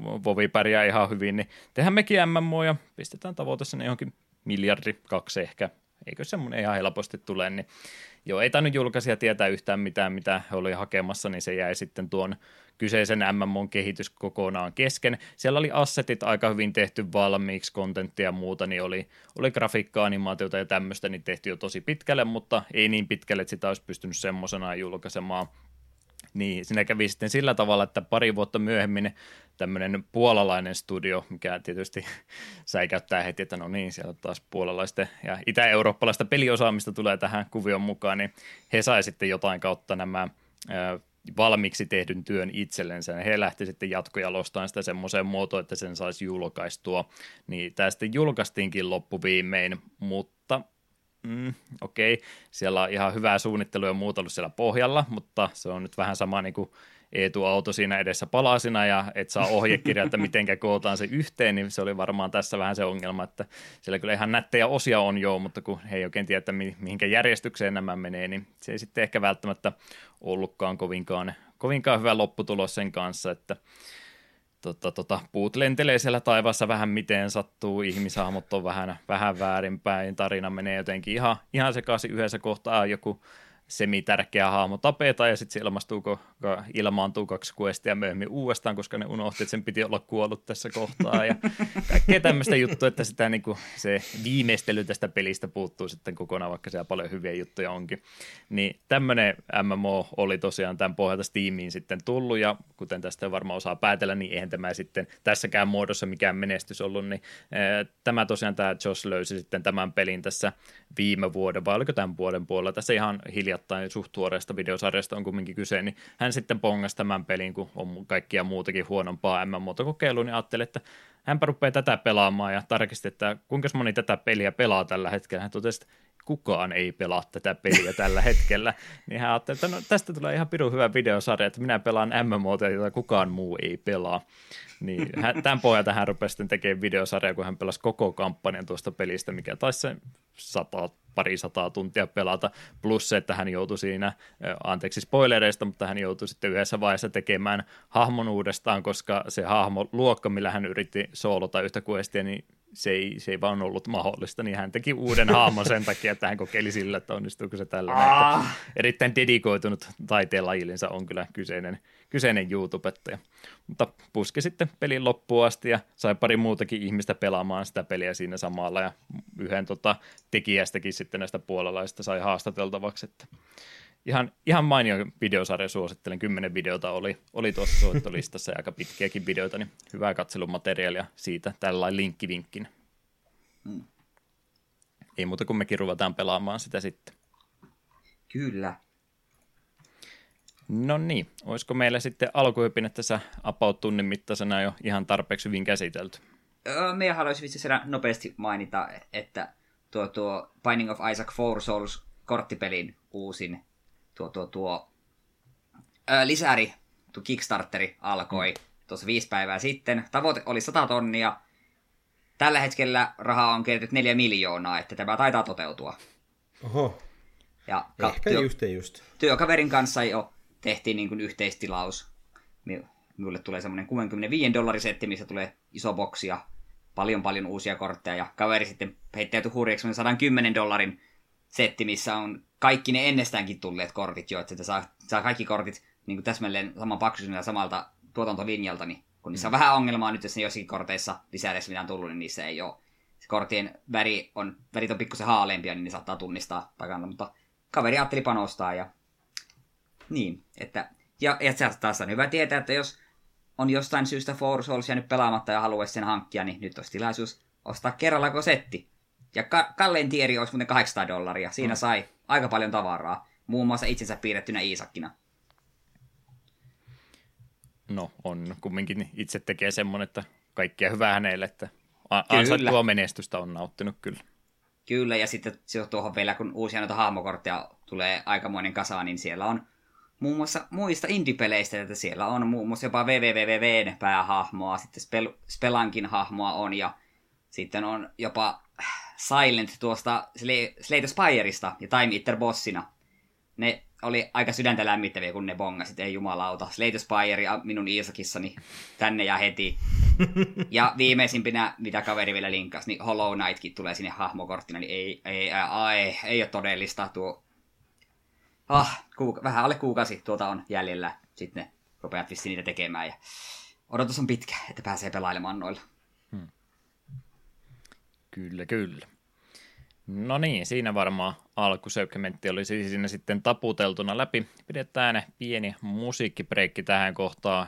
Juni rällistä pikkasen musiikkia tuohon ja jatkellaan ohjelmistossa sitten eteenpäin.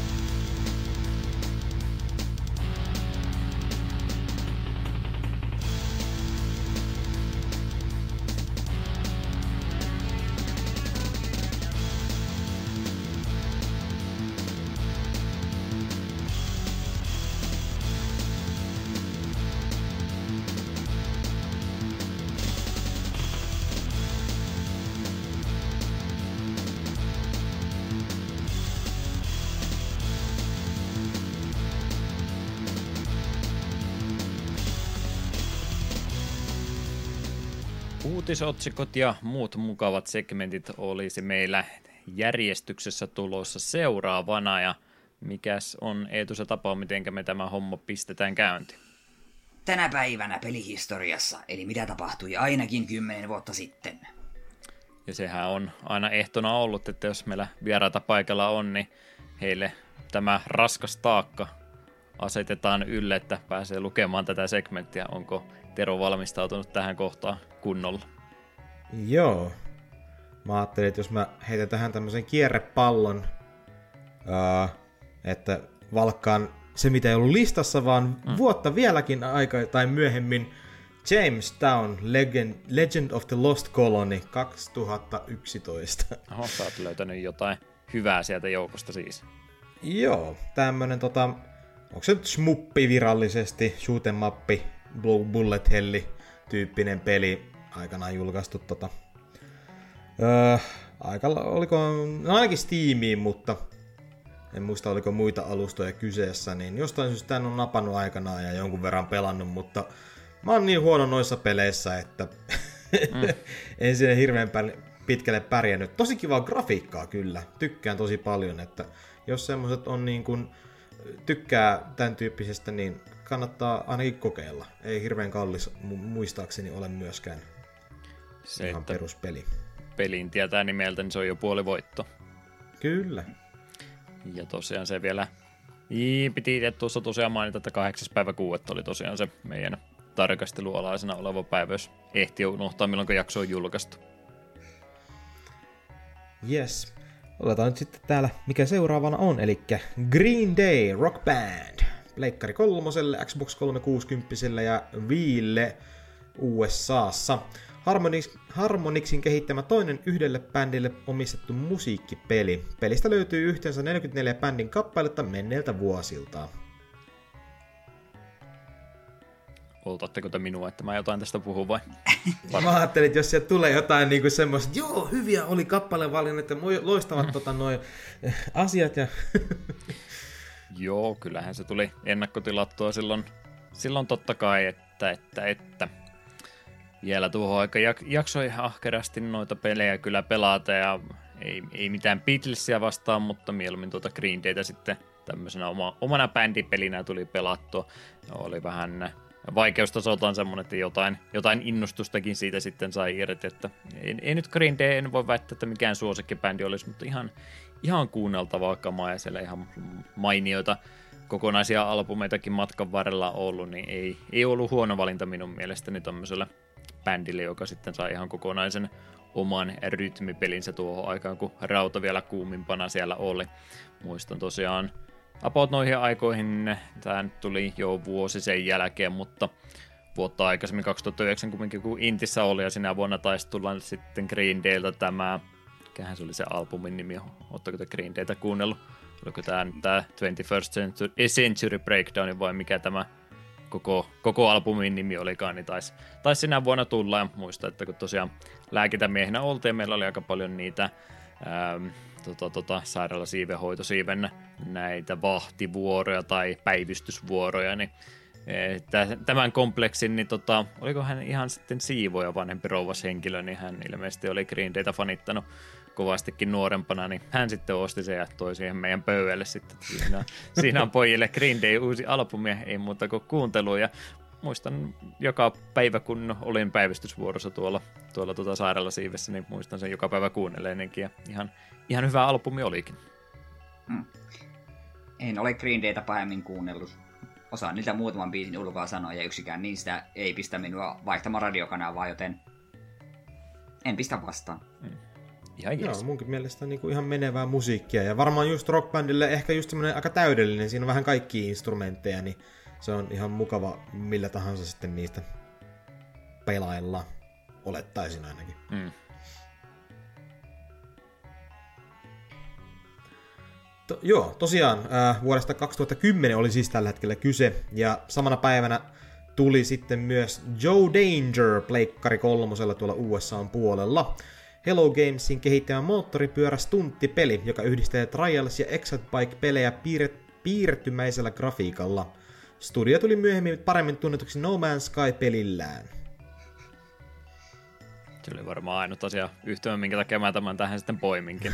Kakkonenhan taisi olla PS Plussa pelinä, että en mä varmaan Joe Dangeria muuten muistaisikaan. No mekin mietin, että ihan kun olisi plussapelinä ollut joku tämmönen. Mutta enpä kyllä tiennyt, että sama porukka teki sitten No Man's Skyn. Joo, sehän siinä justiin. Silloin olikin niitä, niitä harvoja ihmisiä, jotka siinä No Man's Skyta odotellessa niin niitä lippuja nosteli ylös, että olla Inti-studiolta lupailemassa koko universumin kattavaa ää, oh, tota, tota, randomisti generoivaa tämmöistä pelikokonaisuutta julkaisussa. Niin, no mitäs kaikkea muuta te olette tehnyt? No me tehtiin semmoinen tunti jo peli ja jatkosa sille, että eiköhän tämä ihan hyvin tule onnistumaan. No, no loppuviimeihin se taas onnistui ihan hyvin, mutta okei, ne tunteet taisi olla vähän erilaiset silloin, kun se peli ekan kerran tuli. Joo, olen käsittänyt, että se on nykyään jopa ihan kivaa, mutta ei se julkaisussa tainnut ihan sitä olla. Mm.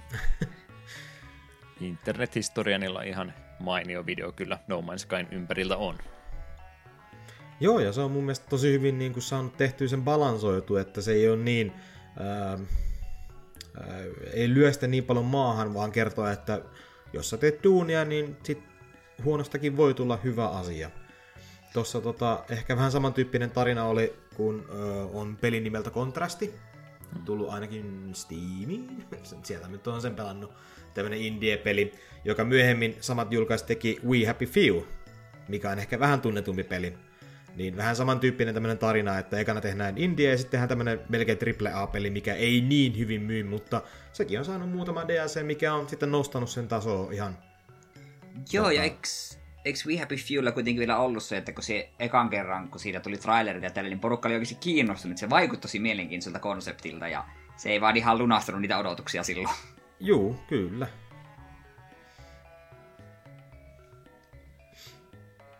Mutta näin se menee välillä. Sittenpä hypätään vuosi taaksepäin. Mario Vendors... Mario vs. Donkey Kong Minis March Again Nintendo DSille USAssa. Nintendon kehittämä puzzle-peli, jossa joissa pelisarjan aiemmista osista tuttuja Mini Mario-leluja ohjeistetaan kohti maalia hieman Lemmingsin tapaan. Paimennettavia hahmoja ei pääse siis itse suoraan ohjastamaan, mutta kenttien ympäristöä päästään muokkaamaan kosketusnäytön ja kynän avulla. Kenttäeditori löytyy pelistä myös. Muistatko, että Mehän... silloin kun me oltiin nuoria, niin me pelattiin Mario vs. Donkey Kong. Kyllä, se oli mun ensimmäisen ehdotuksen jaksoksi. Mitä ihmettä mä oon ajatellut silloin. Ei se huono peli ole, mutta on se kyllä hämmentävä valinta ollut.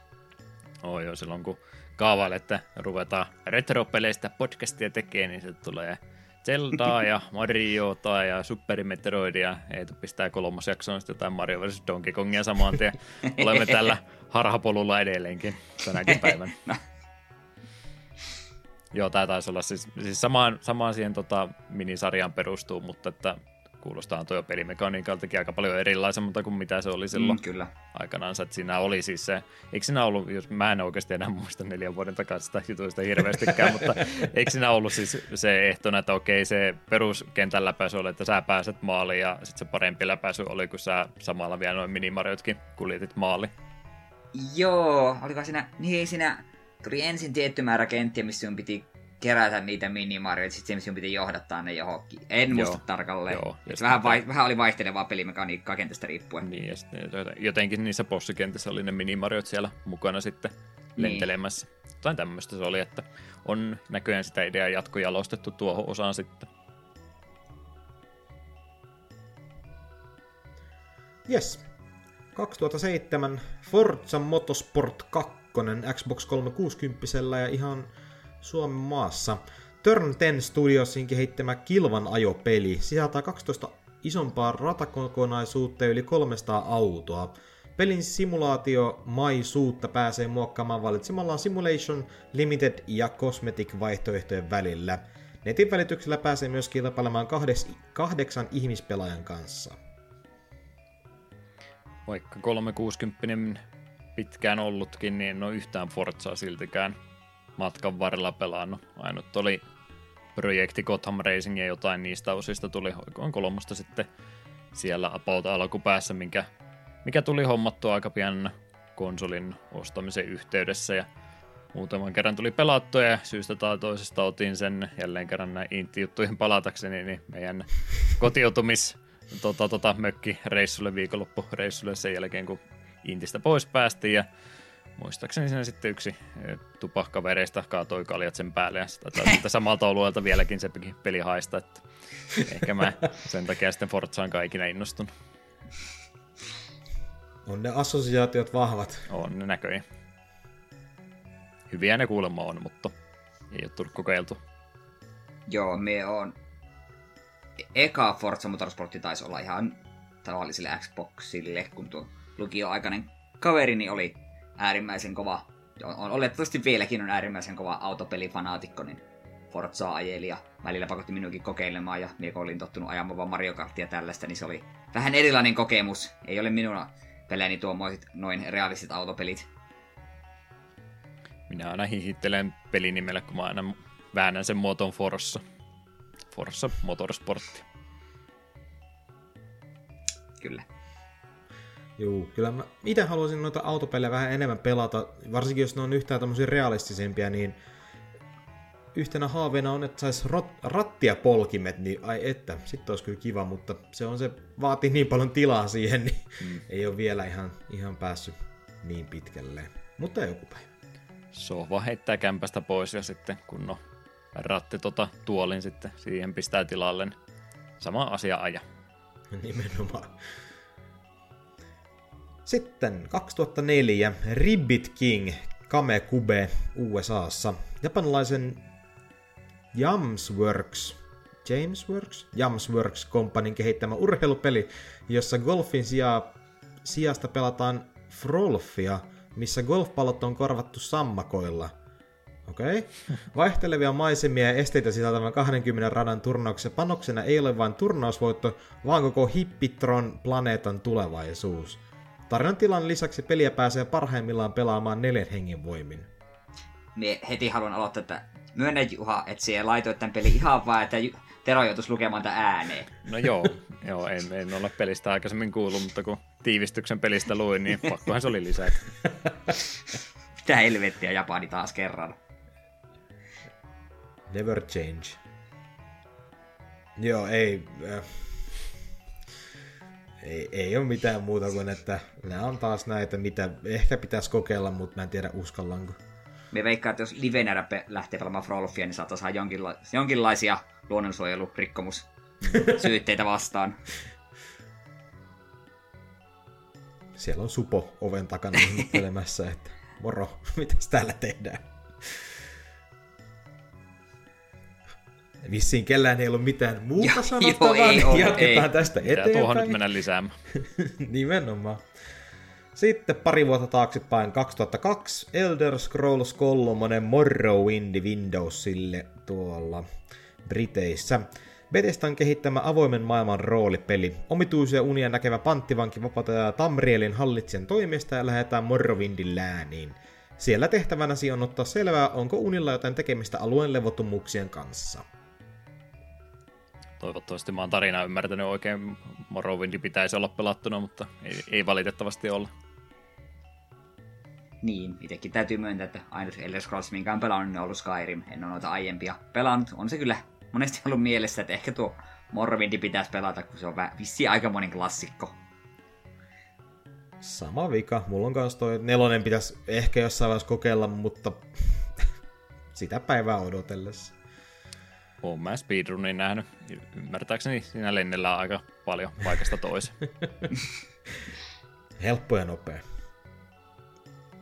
Joo, ei. Kyllä noin, siis täytyy kyllä sanoa, että tota aikaa vielä Bethesda oli, niin kun, no onhan siis edelleenkin tosi iso tekijä ja yrittänyt kaikkea, niin on siis ihan taatusti on niin kuin hyvä peli, mutta ei ole vaan vielä itteni saanut semmoisen, että nyt kokeilen ja testaan tätä, mutta kyllä sekin on siellä listalla, että joku päivä vielä.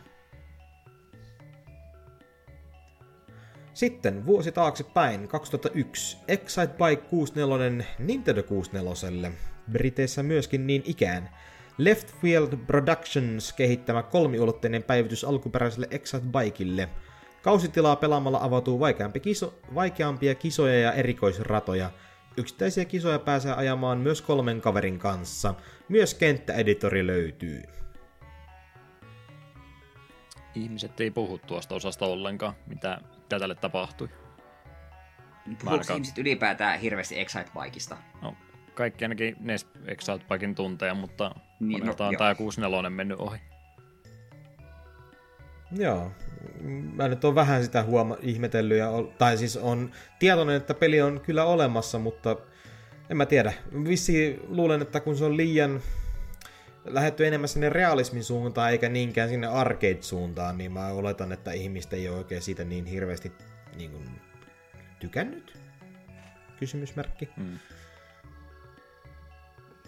Minun lähin kosketus Excite-Bike on ollut, että on ehkä joskus sitä Nessi-versio pelannut ja Mario Kart 8 on Excite-Bike-rata, mikä on oikein mainio.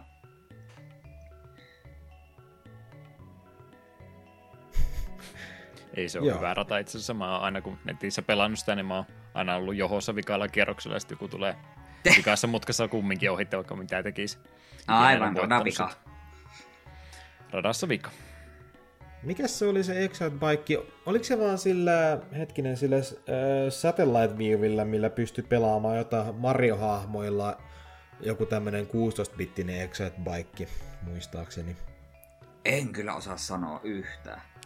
Menee liian deepiksi diviksi jo tässä. Sateilla peleihin vielä oikein kunnolla päästä. No niin, siitä vaan kato peli-ideaa sitten tulevia jaksoja varten. Japanin soittoa voisitteko pistää pelin taas pyörimään, me ollaan tulossa kokeilemaan. Jep. Yes. Sitten lähdetään vuosituhannen toiselle puolelle, 94 vuoteen asti. Ridge Racer 2 Arcade ja Japani. Namcom kehittämä alkuperäisen pelin jatko-osa, joka on enimmäkseen paranneltu versio edeltäjästään. Pieniin uudistuksiin kuuluu peruutuspeili, yö- ja päiväsykli ja päivitetty musiikkiraita. Isoin myyntivaltti tällä kertaa on mahdollisuus kisata maksimissaan kahdeksan ihmispelaajan kanssa yhtä aikaa.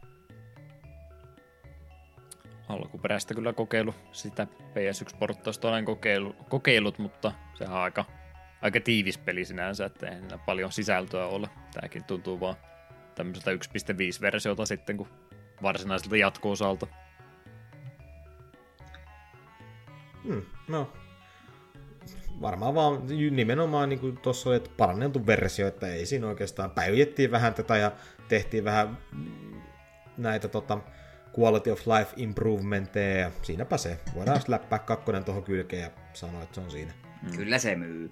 Jep, nimenomaan. Varsinkin tohon aikaan arcadeit oli, tai onhan ne edelleen kumakamaa, mutta tohon aikaan varsinkin just 94, 95, 96, niin varmaan on myynyt kuin häkä. Joo, nelososa oli sillä määrässä silloin Pleikkari ykkösellä, että sitä olisi ollut ihan kiva päästä pelaamaan, mutta sitten tulikin Gran Turismo 2 aloitettua uusi tallennusalusta ja siihen se sama aika sitten menikin. Sitten 90. Disney's Chip and Dale Rescue Rangers Nessille Japani. Capcomin kehittämä 2D-tasohyppely saman nimiseen Disney-animaation perustuen. Hyvin lyhyesti ja yte, ytimekkäästi. Klassikko, edelleen oikein mainio tasoloikka. Pääsee vähän kaverillekin harmia aiheuttaa. Niin, Niin, siinä oli vissiin se kooppimahdollisuus. kyllä. Ja kaveria pysty kantamaan ja heittämään rotkoa, jos siltä tuntuu. No niin, sehän on ihan loistava peli. Nämä oli näitä Rn, R-kioskin turvallisia vuokrapelihankintoja, että Capcom ja Disney niin aina luotte, että kyllä sitä nyt ainakin jonkin matkaa pystyy siis pelaamaankin.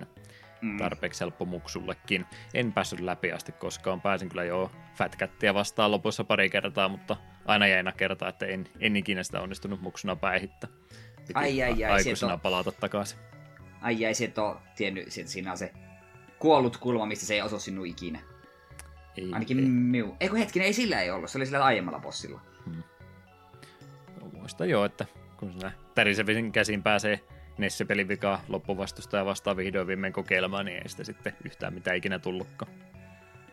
Sen mä kyllä Nyt, muistin, nyt vaan viimeinen pistää kenttä. save stateit siihen eteen ja harjoittelee ja se on siinä. Kyllä mä muistelin, että se viimeinen kenttä ylipäätään oli aika hankala. Siellä oli muutama semmoinen kohte, että jos sulla ei ole laatikkoa kannossa ja vihollinen tulee kohti, niin siellä otat damakea, että se oikein voit tehdä muuta. Mainio peli. Kyllä. Yes, siinä oli tota niin, kaikki nämä pelit, mitkä on julkaistu 8.6. menneiltä vuosilta. Hmm.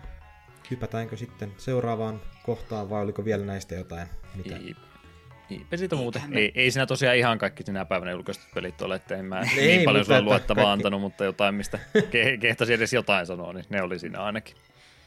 Kyllä, kyllä. Mutta joo, mennäänpä sitten isompiin uutisiin. Vuoden 2010 peli Sonic Colors saa päivitetyn Ultimate-julkaisun. Uutta julkaisua päästään pelaamaan Pleikka 4, Xbox Oneilla, Nintendo Switchillä sekä PCllä. Digiversiosta on myös olemassa Deluxe-julkaisu, jonka kylkeisiin kuuluu ekstra musiikkikappaleita ja muita lisäbonuksia. Julkaisupäiväksi luvattiin syyskuun 7. päivää. Me on aina elänyt siinä uskossa, että Sonic Colors on niitä viimeisiä oikeasti ihan mainioita Sonickeja. Joo, kyllä. kyllä on ihmiset kuulemma siitä tykänneet kovasti, mutta alusta kun oli viini, se taisi jäädä aika monelta pelaamatta. Ah, niin aivan. No, tuohan voisi olla semmonen, että voisi ehkä jopa harkita hankkivansa. Kyllä Hei, sehän Sonicit oli myös DSlle, mitä valehtelee. No joo, no joo, toki, mutta... Sille parhaimmalle käsikonsolille. Mm. Ei kukaan DS ikinä kokeillut. Vähän sen Satellaviewn kanssa kävi vähän samoin, että sitä oikein kukaan kokeillut koska. Mutta no, on tosi iloinen, että tämä saapuu. Toisaalta mä oon vähän sitä mieltä, kun öö, tolle, tota, tolle gener- Generationille on kuitenkin olemassa tämä tää Colors modi, joka periaatteessa lisää kaikki ne Colorsin kentät, mutta vain Generationin moottorilla. Että onko tämä parempi vai samantasoinen kuin sitten se? Enpäs edes tiennyt, että Generationissa on tuommoinen juttu. Hm, olen kyllä pelin pelannut. Ei kun anteeksi, taisi ollakin, ei, mähän puhun läpi ja päähän, se, oli, se lisäsi kaikki ne Unleashedin ne päiväkentät. Joo, elikkä, mä huijaan teitä, sori. Mi- miss, missä Unleashedin uusinta versio? Me haluamme päästä pelaamaan Verehogilla. Sitten me tehdään sitä jakso, ehdottomasti. Joo, mä rupesin Colorsia Generationsia tässä miettimään, miettimään mielessäni ja olin sanomassa, että käy varmaan samalla tavalla kuin Etu sanoi tuossa, että voisi hankkia, niin mulla on ollut sama ajatus Generationsin kanssa, että voisin se varmaan hankkia ja siitäkin ajatuksesta vaikka kuinka kauan aikaa. No arvoisin nyt miettiä, että hetkinen, mä oon muuten pelannut Generationsin jossain kohtaa. Mutta ei se sitten kumminkaan tainnut niin mua säväyttää, niin kuin mä luulin sen tekevän. Mä nimittäin sitä demoa silloin, kun se tuli, niin sen pelasin tosi monta kertaa. Ajattelin, että tämä täytyy kyllä ehdottomasti koko versiona pelata. Ja sitten kahdeksan vuotta sen jälkeen, kun sen pelasi, niin ei se sitten ollutkaan ehkä ihan niin hieno kuin mitä sitä mielessä oli kuvitellut. Hyvä se oli jo varmaankin, mutta ei niin hyvät edes muistaisinkaan, niin hmm. oliko se sitten vai ei, en tiedä. Kai se ihan ok oli sitten. Mutta me sytellään aika Sonic-painotteisessa meiningissä. Ensi vuonna on myös tulossa uutta Retrosonic-kokoelmaa nimikkeellä Sonic Origins ja pakettiin kuuluvat Sonic the Hedgehog, Sonic the Hedgehog 2, Sonic the Hedgehog CD ja Sonic the Hedgehog 3 and Knuckles. Ihan, Knuckles. ihan kiva, mutta eikös nämä pysty Steamissäkin tyyliin ostamaan ihan sellaisenaan? Kyllähän ne pystyy, että tämä on nyt vähän että tätä erikseen ruveta vielä tämmöiseen pakettiin laittaa. Kaikki on kumminkin semmoisia pelejä, että ne myy kyllä ihan irrallisena kappaleena varsin mainiosti, että miksi niitä yhteen sitten laittamaan. Mä en tätä, mä en muista mikä tämä Sonicin lähetys oli 30 kunniaksi kumminkin oli, että siinä se tämäkin juttu mainitti, että minkä takia näitä nyt välttämättä tosiaan pakettiin täytyy saada, niin ehkä tässä oli jotain ekstroja, mitä mä en huomannut mainita, mutta vähän tarpeettomalta paketilta siinä mielessä kyllä kuulostaa. Mm. Asia erikseen, jos Sonic CD jos ikinä julkaistu muualla, mutta kun sekin tosiaan Steamista löytyy ja tarkistin, niin omasta Steam-kirjosta löytyy, koska muistelinkin, että olen kyseisen pelin pelannut ja se oli ihan mainio. Mm. Et jos nyt joku ihminen sattuu olemaan, joka ei ole noita alkuperäisonicia pelannut, niin onhan toista ihan kivaa, mutta kun on niin monta eri kautta, mitä ne pystyy hankkimaan, niin vähän, vähän outoa. Siinä mielessä se ei nyt kokonaan hukkaan mene, että eikös kolmosen sen kanssa aika monesti ollut ongelma, että ne ei ole sitä julkaissut, onko tämä nyt tätä musiikkipuolia Michael Jacksonin juttu, mikä tässä on se ongelma ollut, kun sitä on vähän harvemmin uudelleen julkaistu. Että niin. meinaakohan ne siinä sitten jotenkin musiikit lisensoida uudestaan vaihtaa kokonaan jotain tämmöistä tehdä, mutta siinä mielessä olisi hyvä, että sen, sen ne saa nyt taas kunnolla jako. Kun mä mietin, että onko nämä ne versiot, mitkä se, se Christian Whitehead teki tota, niin, niille ää, puhelimille, mitkä periaatteessa se lue niin kuin kaiken uudestaan, mutta vaan niin kuin HD-versiona. Hmm, ymmärtääkseni ei, ellei se sitten ole ekstrana tässä näin, mikä kuulostaisi hyvältä, mutta ymmärtääkseni okay. ei, ei ollut näin asianlaita. Okei. Okay. Monesko kerta, kun Sonic 1 tehdään uudestaan tai julkaistaan mm. uudestaan? No, mikä siinä kun rahaa sillä printata? No, se on se Nintendo-ongelma, tai no tässä tapauksessa Sega-ongelma, mutta joo, oma moraali vaan tulee vastaan. Joo, onhan niitä vaihtoehtoja ennenkin ollut, että mitä kautta pääsee pelaamaan ja ainakin PCllä sitten, että ei tässä tule uusi paketti, te olette jo näistä maksanut ennenkin, mutta nyt ne tulee taas. Mm. Konsolipuolella ehkä vähän helpompi. Pikauutisten puolellakin ihan semi oikeita uutista oli joukossa, mutta mä en jostain kumman syystä antanut Eetu niitä lukea. Anteeksi Eetu. Mitä muuta vanhempiin peleihin liittyvää tässä viime aikoina on tapahtunut, niin varoiteltiin, kerrottiin jo etukäteen muutenkin tuosta Burning Crusade Classicista, että se oli tulossa ja siellä oli siellä oli tuo Vovi eka oli uusinta kierros, niin tosiaan serverit tuossa ei kovinkaan kauan sitten, oliko se eka päivä about viikko sitten tästä jakson julkaisusta taaksepäin ja ihmiset kyllä sinne kuuleman mukaan ihan sankoin joukoin ryntäsivätkin paikalla ja kovasti siellä jouduttu sitten feissaamaan eri, eri oh, tota, ulottuvuuksiin eri pelaajamääriä. Se oli tosiaan tuo alkuperäisen lisäosa ongelma, koska siellä sitten ne, paljonko niitä alkuperäisen Vovin pelaaja silloin aikana olikaan, kun se kummimmilla oli, ja sitten heidät kaikki uuden lisärin myötä tasaan yhden alueen portista sisään pistettiin kulkemaan, niin se oli se omakin muistikuva tuosta ja eh, alun perin, kun tuo lisäri julkaistiin siitä ensimmäistä viikosta, että sillä ei kyllä kovinkaan kauan saanut yksin rauhassa olla, ennen kuin sieltä joku sitten tuli hengen sulta viemään, niin oli aika hektistä ja nyt sitä oli ymmärtääkseni tällä nykyteknologialla paikattu, että jos rupeaa liikaa porukkaa samalla alueella olemaan, niin sitten ne käytännössä piilotetaan sun näkyvistä kokonaan ja saat semmoisessa omassa pienemmässä ulottuvuudessa kuplassasi siellä serverin sisällä, että et ihan kaikkia sitten kumminkaan näe.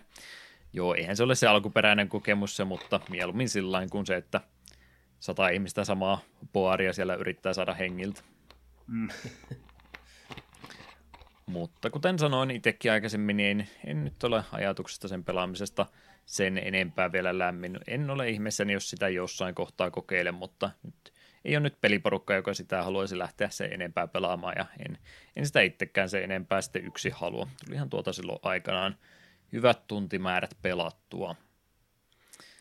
Yksi isompi retroihin juttuihin liittyvä uutinen myöskin monessa ei-pelimediassa huomioitiin. Täällä oli tämmöistä oikeudenkäyntiä tapahtunut ja jälleen kerranhan ne Nintendo Romit siellä on näitä ongelmia aiheuttanut. Täällä on tämmöinen Rom Universe-niminen sivusto aikanansa jakanut muun muassa Nintendon pelejä sitten laittomasti ja tässä tapauksessa saatiin myöskin tekijä sieltä sitten oikeuden eteen ja en tiedä mikä hänen toimintamallinsa, toimintasuunnitelmansa oli, mutta hän sitten totesi, että joo, no, kyllä minä varmaan Nintendo vastaan oikeudessa pärjään tässä no, ymmärtääkseni hän ei siis edes asianajajaa itsellensä palkannut, että hän vaan meni sinne ja ajatteli, että eiköhän tämä tästä ihan hyvin sitten homma käänny ja tosiaan puolustuspuheenvuoro oli se, että no ei, ei minä niitä sinne ole laittanut, enkä minä niistä mitään hyötynyt ole, joten eiköhän tämä ollut tässä näin. Ja hänelle huomautettiin, niin sä itse asiassa olet, olet nimenomaan itsenne ladannut sinne ja saat premium-jäsenyyttä täällä,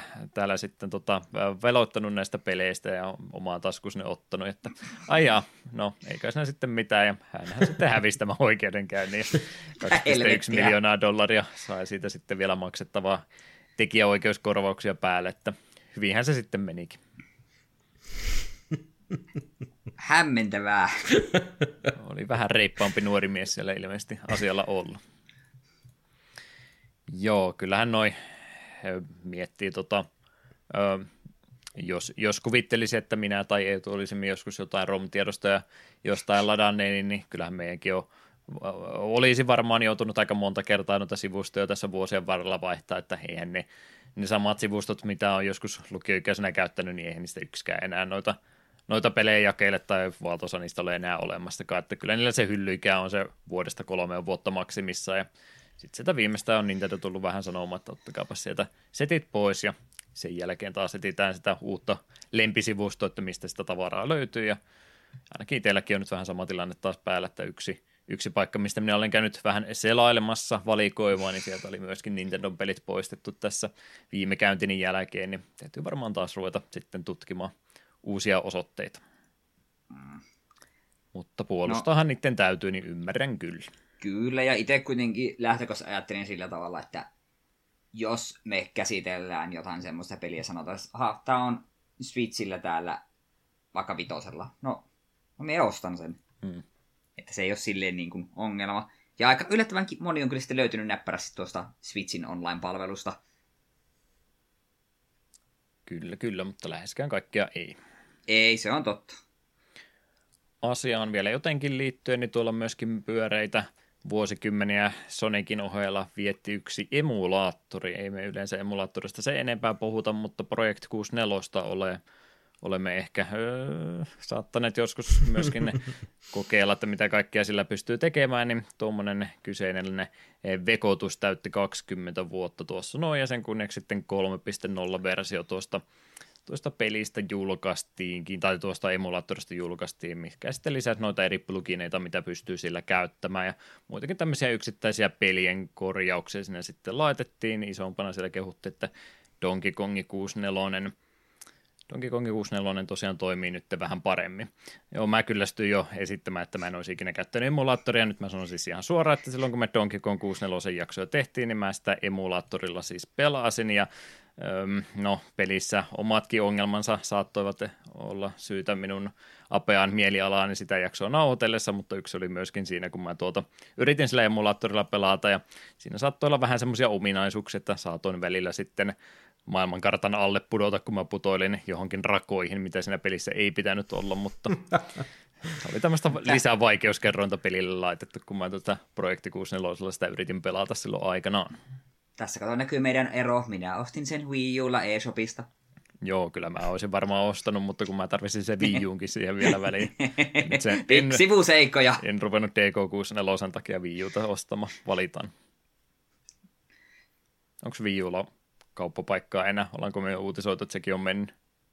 Vai oliko se Ei Wii vasta... pelkästä? Wii se vasta lähti. Eiköhän Wii U ole vielä olemassa, mutta eihän sitä ikinä kukaan käyttänyt Wii lisäksi. Että niin, no. Wii, U, Wii Un käyttäjäkunta oli surullisen pieni.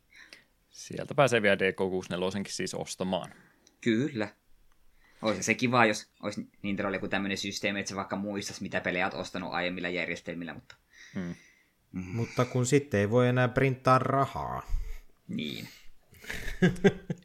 no. 64 emulaattoria tai tuota online-palvelua Switchille odotellessa. Epäilen, se, että se olisi aika kauan odotella. Mutta joo, jos se tulee katsoa tuon Pro-mallin kanssa sitten. Niin, totta.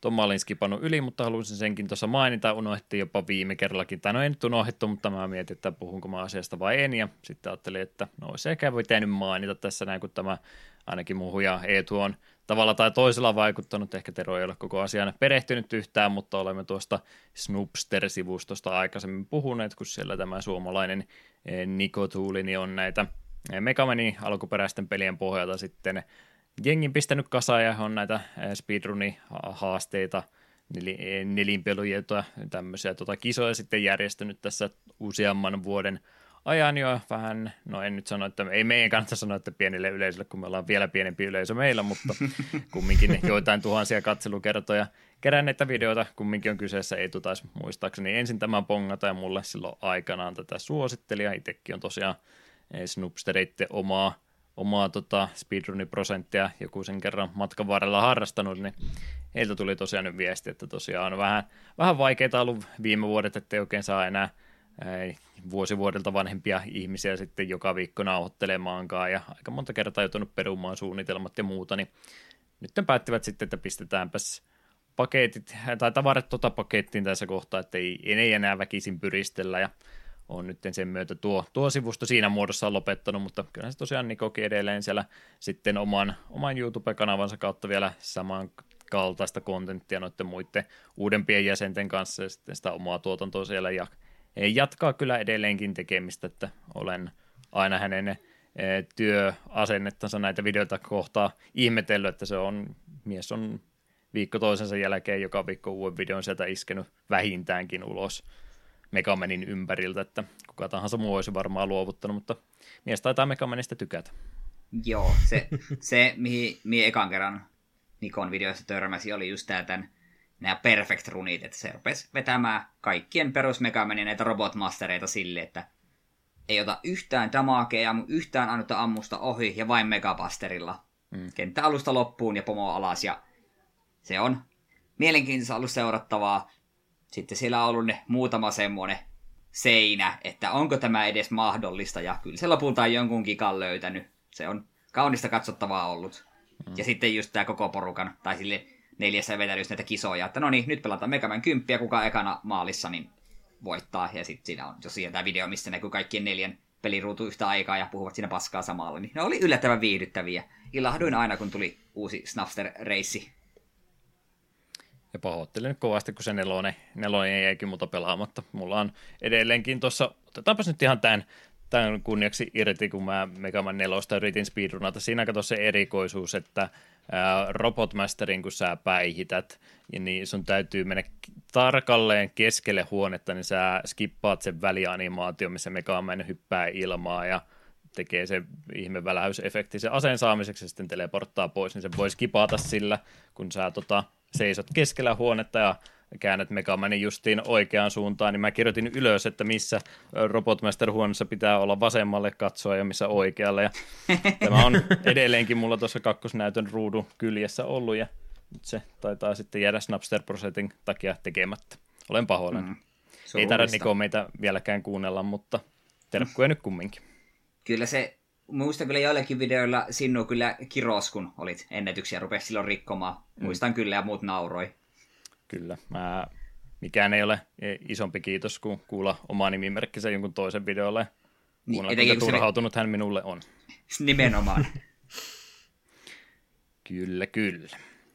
Sitten mitä meillä vielä tähän segmenttiin muuta kuuluu, niin ollaan tämä kakku koristeltu aina tuolla romhacking-osiolla, että mitä sieltä sitten vanhempia pelejä on tämän sivuston puolesta muokattu, niin siellä oli yksi romhäkki kautta käännössekoitus, minkä halusin mainita.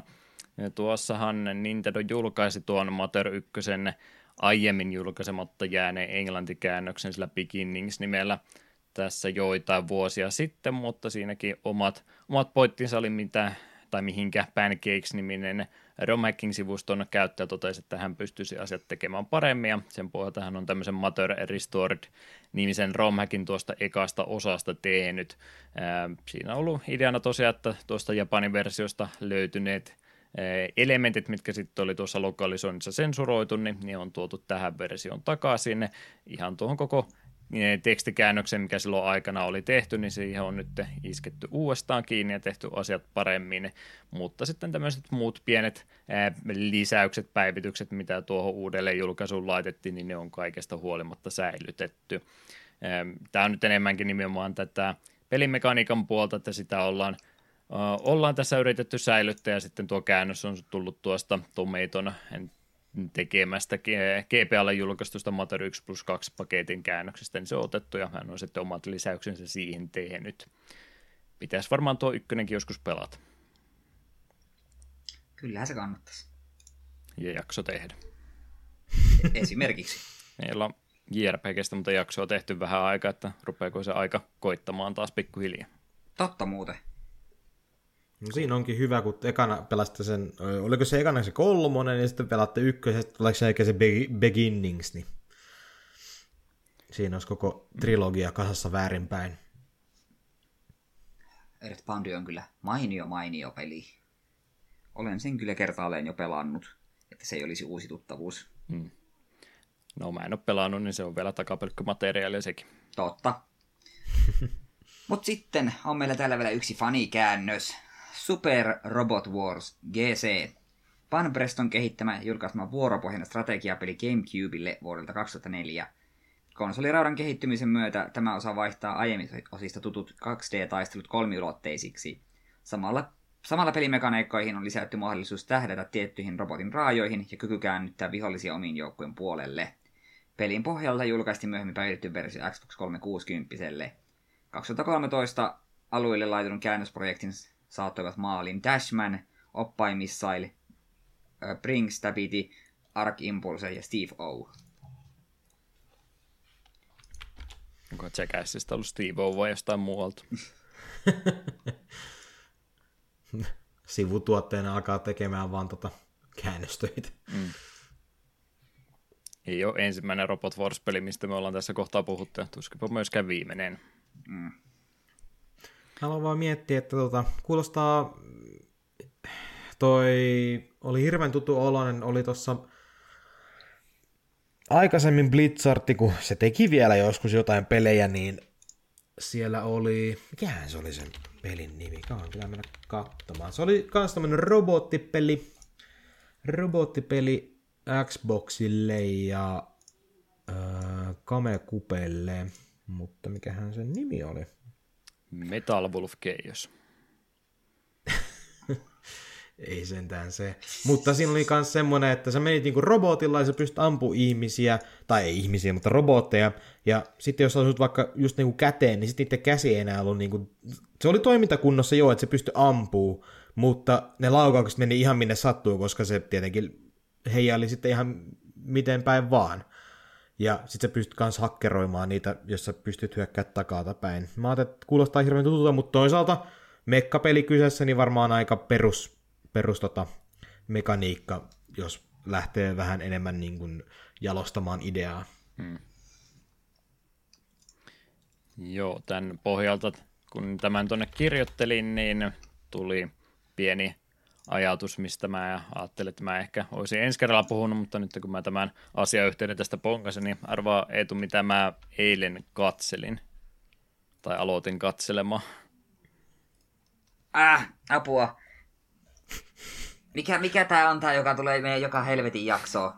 Gundami. Oh, joo, mä rupesin 7-9 vuoden Gundamia alkuperäistä katsomaan alusta ja nyt, nyt, on, nyt on varpaat vedessä Eetu, sanotaanko vaikka näin. Ai, ko... ah, parin viikon päästä kyselin, että no, onko sulla mitä suunnitelmia vielä syksyllä? Niin joo, tuossa no Gundam-pelit kaikki. Mm. Siitä saadaan hyvää podcastin materiaali. Onhan näitä siis hyviä kuvia tuolta Japanin suunnalta muualta, muuta Aasian maista, että siellä on muun muassa tämä yksi kuva, kun on tulva, tulva iskenyt paikalle ja siellä on tota, poikaystävä ollut huolissa, että nyt hänen kaikki Gundamissa menee pilalle, mutta ei, tyttöystävä pelasti ne. Kaikki muu on mennyt, mutta Gundamifiguurit pelastettu. Kriisi on ohi. Hienoa sarja. Haluaako Tero vielä googletella, mikä se hänen mekapelinsä oli vai pidetäänkö tauko siinä samalla?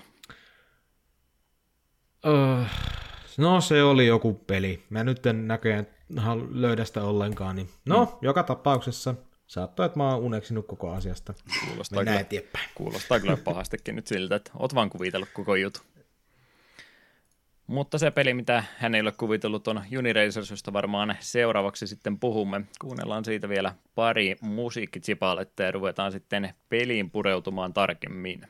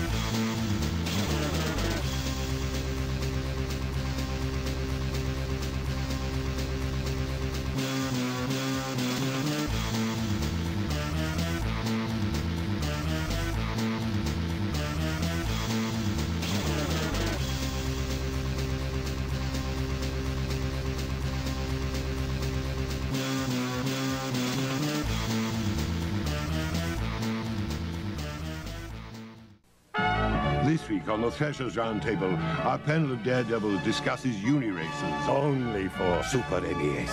It's like single Will Borden. Down the track, double roll, flying. How did you find the two-player action? Man, I was calling, gaining on the brawl. With ice smack, Flip City. Ace the dude's time.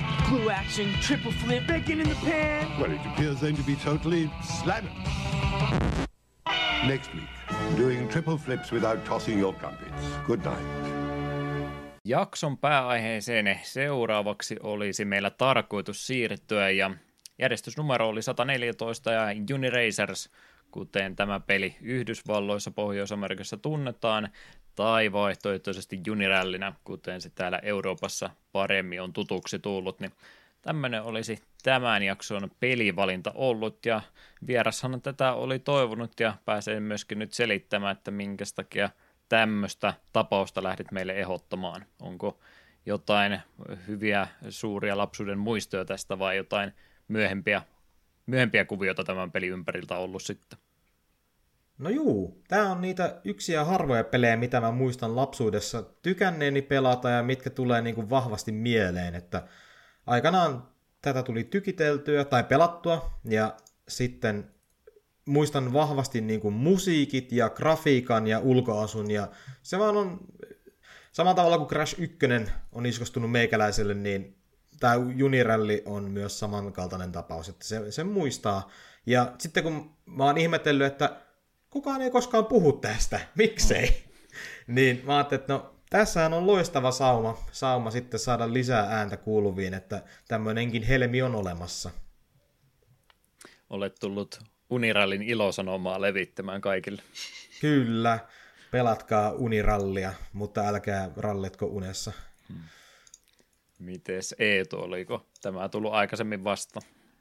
Joskus pikaisesti kokeillut ja niin, ei, ei herättänyt silloin muuta kuin, että okei, tämä on peli, joka on olemassa.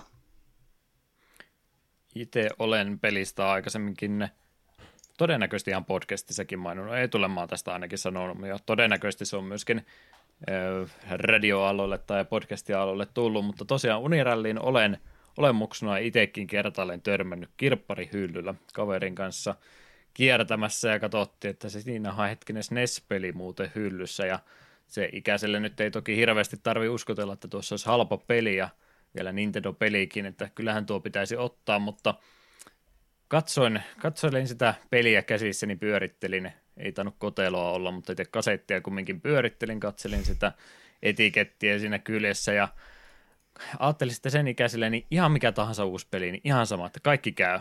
Unirallia katsoi ja totesi, että tämä on varmaan ihan kauhea peli.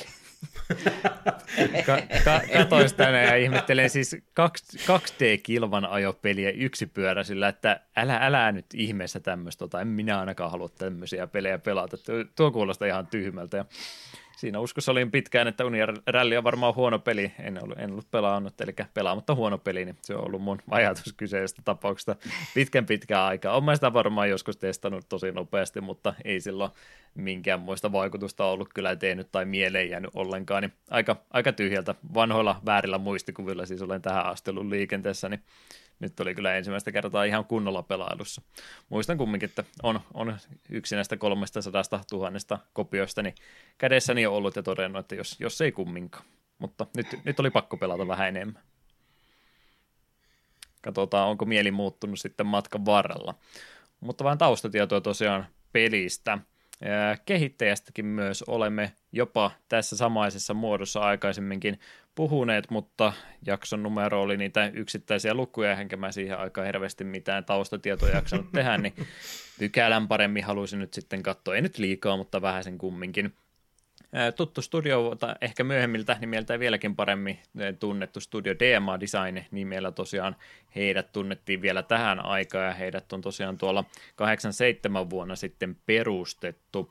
Heillä siihen aikoihin tietysti alustat oli vielä vähän erilaisia tuolla brittiä ympäröivillä saarilla varsinkin suositut alustat Atari ST, Amiga ja Commodore 64 oli ne alustat, millekä tämä pelistudio näitä pelejä kovasti teki ja heillä oli semmoinen luottokumppani näiden pelijulkaisuiden kanssa Psychnosis nimittäin valtaosan noista aikaisista heidän peleistänsä sitten myöskin julkaisi.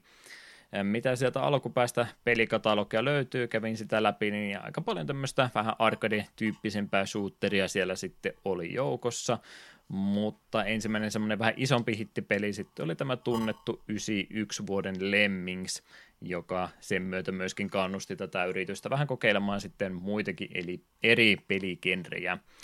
Ja mitä siellä muitakin tämmöisiä ihan tärkeitä teoksia. Yksi näistä tietysti tämä Juniralli on, josta nyt puhumme. No, en tiedä mitenkä noin kassavirralla ja muuten tärkeä tämä julkaisu on ollut, mutta yksi semmoinen peli kumminkin, mikä ihan tämmöistä huomiota kovastikin sai ja oli tietyllä tapaa jonkinlaista hyvää yhteistyötä luomassa tämän studion sekä Nintendo välille, mutta sitten kun miettii, mitä tämän jälkeen tältä kyseiseltä studiolta tuli, niin nämä suhteet kyllä kylmeni sitten aika nopeasti, että ei tämmöistä kovinkaan lapsillekin, lapsillekin ystävällisempää peliä niin enää sen jälkeen kovinkaan usein tältä studiolta nähty.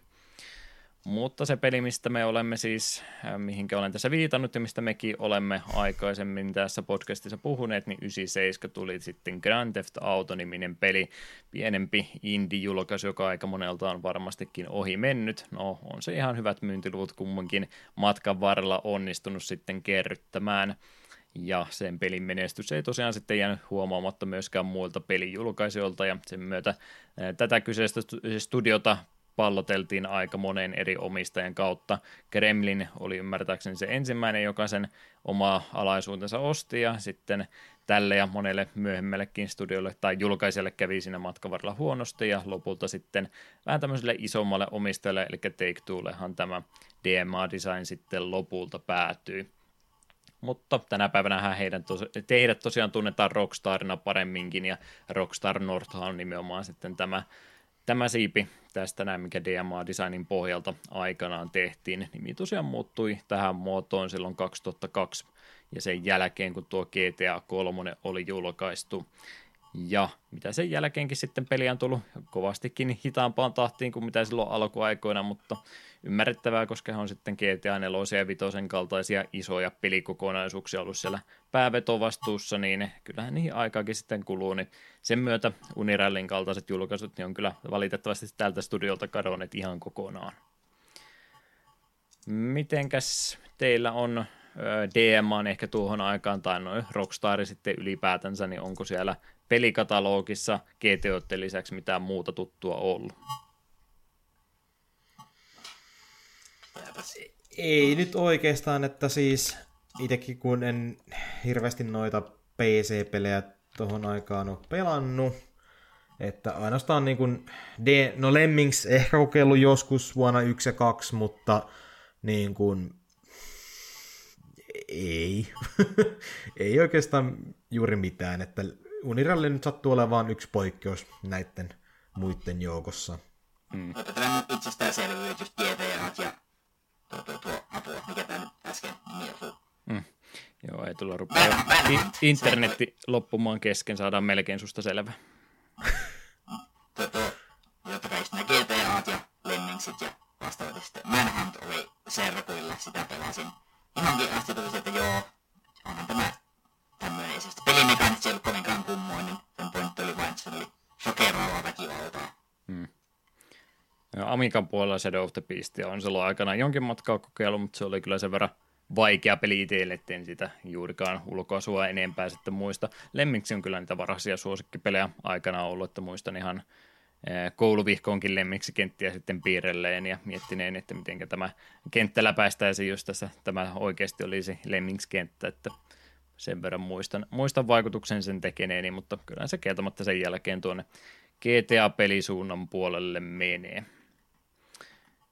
Kyllä, kyllä. Mä heitän välikysymyksenä Eetulla, että onko siellä yhtään nettipuoli parantunut. Voisit te- testin vuoksi jotain sanoa, että kuulostaako se yhtään miltä. En tiedä. Mm, joo, ei. Taitaa ei. Terollekin kuulostaa ihan samanmoiselta. Joo, kyllä. No mitä tapahtuu? Tämä kuulostaa lopullisessa tuotteessa hyvältä, kun ei tulla kumminkin oma raita, mikä kuulostaa varmasti hyvä, hyvältä, mutta meillähän kuulostaa ihan tuommoiselta kasipittiseltä robotilta tällä hetkellä. Juuri ei juuri selvää saa, mitä sanot, mutta äänenlaatu on mitä on. No, sillä aikaa, kun se ehkä toivottavasti korjaa itse itsensä, niin mitä muuta tuosta pelistä vielä piti sanoa, niin Nintendo tosiaan itse hoitanut julkaisupuolta tämän pelin ympäriltä, että he oli luottavaisia pelin ulkoasuun ja tyyliin ja haluaisivat sen myötä sitten ihan itse hoitaa tämän julkaisupuolen tämän pelin yhteydessä. 94 vuonna on jo tuolla Pohjois-Amerikan puolella joulukuussa tämä peli julkaistu. Euroopassa, vaikka täällä suunnalla peli kehitetty onkin, niin jouduttiin se puolisen vuotta jälleen kerran ekstraa odottamaan. En tiedä mikä, onko jakelukanavien kanssa se ongelma vai minkä takia tämmöisiä viivästyksiä tulee. Eipä tuo nyt se enempää käännösprojektia varmaankaan ole vaatinut. Ehkä nyt manuaalit ja muut on joutunut jo muilla eurooppalaisilla isommilla kielillä kääntämään uudestaan, mutta ei itse pelissä mitään tekstiä niin paljon olisi, että sen takia joutuisi, joutuisi tuota pelin julkaisua noin paljon venyttämään. Tämä on taas näitä ikäviä pala-alueen juttuja aikanaansa ollut. Super Nintendo tosiaan alustana meillä tässä pelillä on, ja kilvan ajoistahan tässä olisi kyse vaikkakin kaksi ulotteisesta. Itse pelistä sitten tosiaan olisi varmaankin syytä lähteä puhumaan. Olemme yleensä pelien tarinapuolesta, loresta ja maailmasta puhuneet ensimmäiseksi. Eetu, pystytkö yhtään mitään sanomaan Uniracersin mittavasta maailmasta? No toivon, että mikki on nyt takana, niin että pystyn sanomaan, mutta ei tästä kyllä ole yhtään mitään niin tarinallisesti sanottavaa. Siinä on yksi pyöräisiä ja ne hmm. ajavat kisaa. Aha, Eetu ei ole siis selvästikään lukenut pelin ohjekirjaa, olenko oikeassa? Mitä helvettiä, onko se ohjekirjassa oikeasti tarinaa? On, on. On. Oi, oi. What? Onko Tero siis sen lukenut, tietääkö hän Uniracersin universumista enemmän? No, mä nyt vähän boostaan ja on silleen, että minä olen ostanut ihan kuule Completein boxin ja tossa oli, että hetkinen, mitähän sieltä saattaisi löytyä, niin kyllä, siellä oli ohjekirja ja siellä oli kahden, tai anteeksi, yhden aukeaman verran uni, ralli, lorea. Hyvin diippiä semmoista. Mutta jos sulla on hyvä tiivistelmä, niin anna mennä vaan. Ei, ei minä ole yhtään mitään kirjoittanut, koska se itse tarinakin on niin yksi iso tiivistelmä. Eihän siis siinä Joo. käytännössä ollut yhtään mitään muuta sanottu, että siellä on joku tota, Jumala hahmo kaiken universumin luoja katsellut ympärillensä, että aika, aika tyhjäähän täällä on, ja sitten siellä on kuulemma ollut joku nuori naisjumalatarki, johon olisi pitänyt vaikutus siinä tehdä, ja sen pohjalta sitten ajattelin, että hän vähän omaa mielikuvitusta näyttää toteuttaa universumin, jossa on yksi pyöräisiä, jotka ajavat kilpaa. Ja siinä se oikeastaan sitten olikin se tarina he ovat siellä kahvipöydän äärellä selvästikin miettineet, että kyllä me nyt jotain tarinaa täytyy kirjoittaa, ja ne on sitten kaikki ehdotukset ottanut yhtä aikaa ja kirjoitetaan ylös, ja se on siinä. Ei, ei mieti tästä enempää. Seuraava kohta. Joo, tuota kyseistä tarinapätkää ei löydy edes Wikipediasta, koska kyllä me Wikipedia olimme, että kyllä me siltä kävin katsomassa. niin mä kato, mä mietin, että ne on ihan taatusti vaan sen takia, koska kaikki nuo hahmot tuossa tota, ohjekirjassa on nimetty Uni-lisäkkeellä.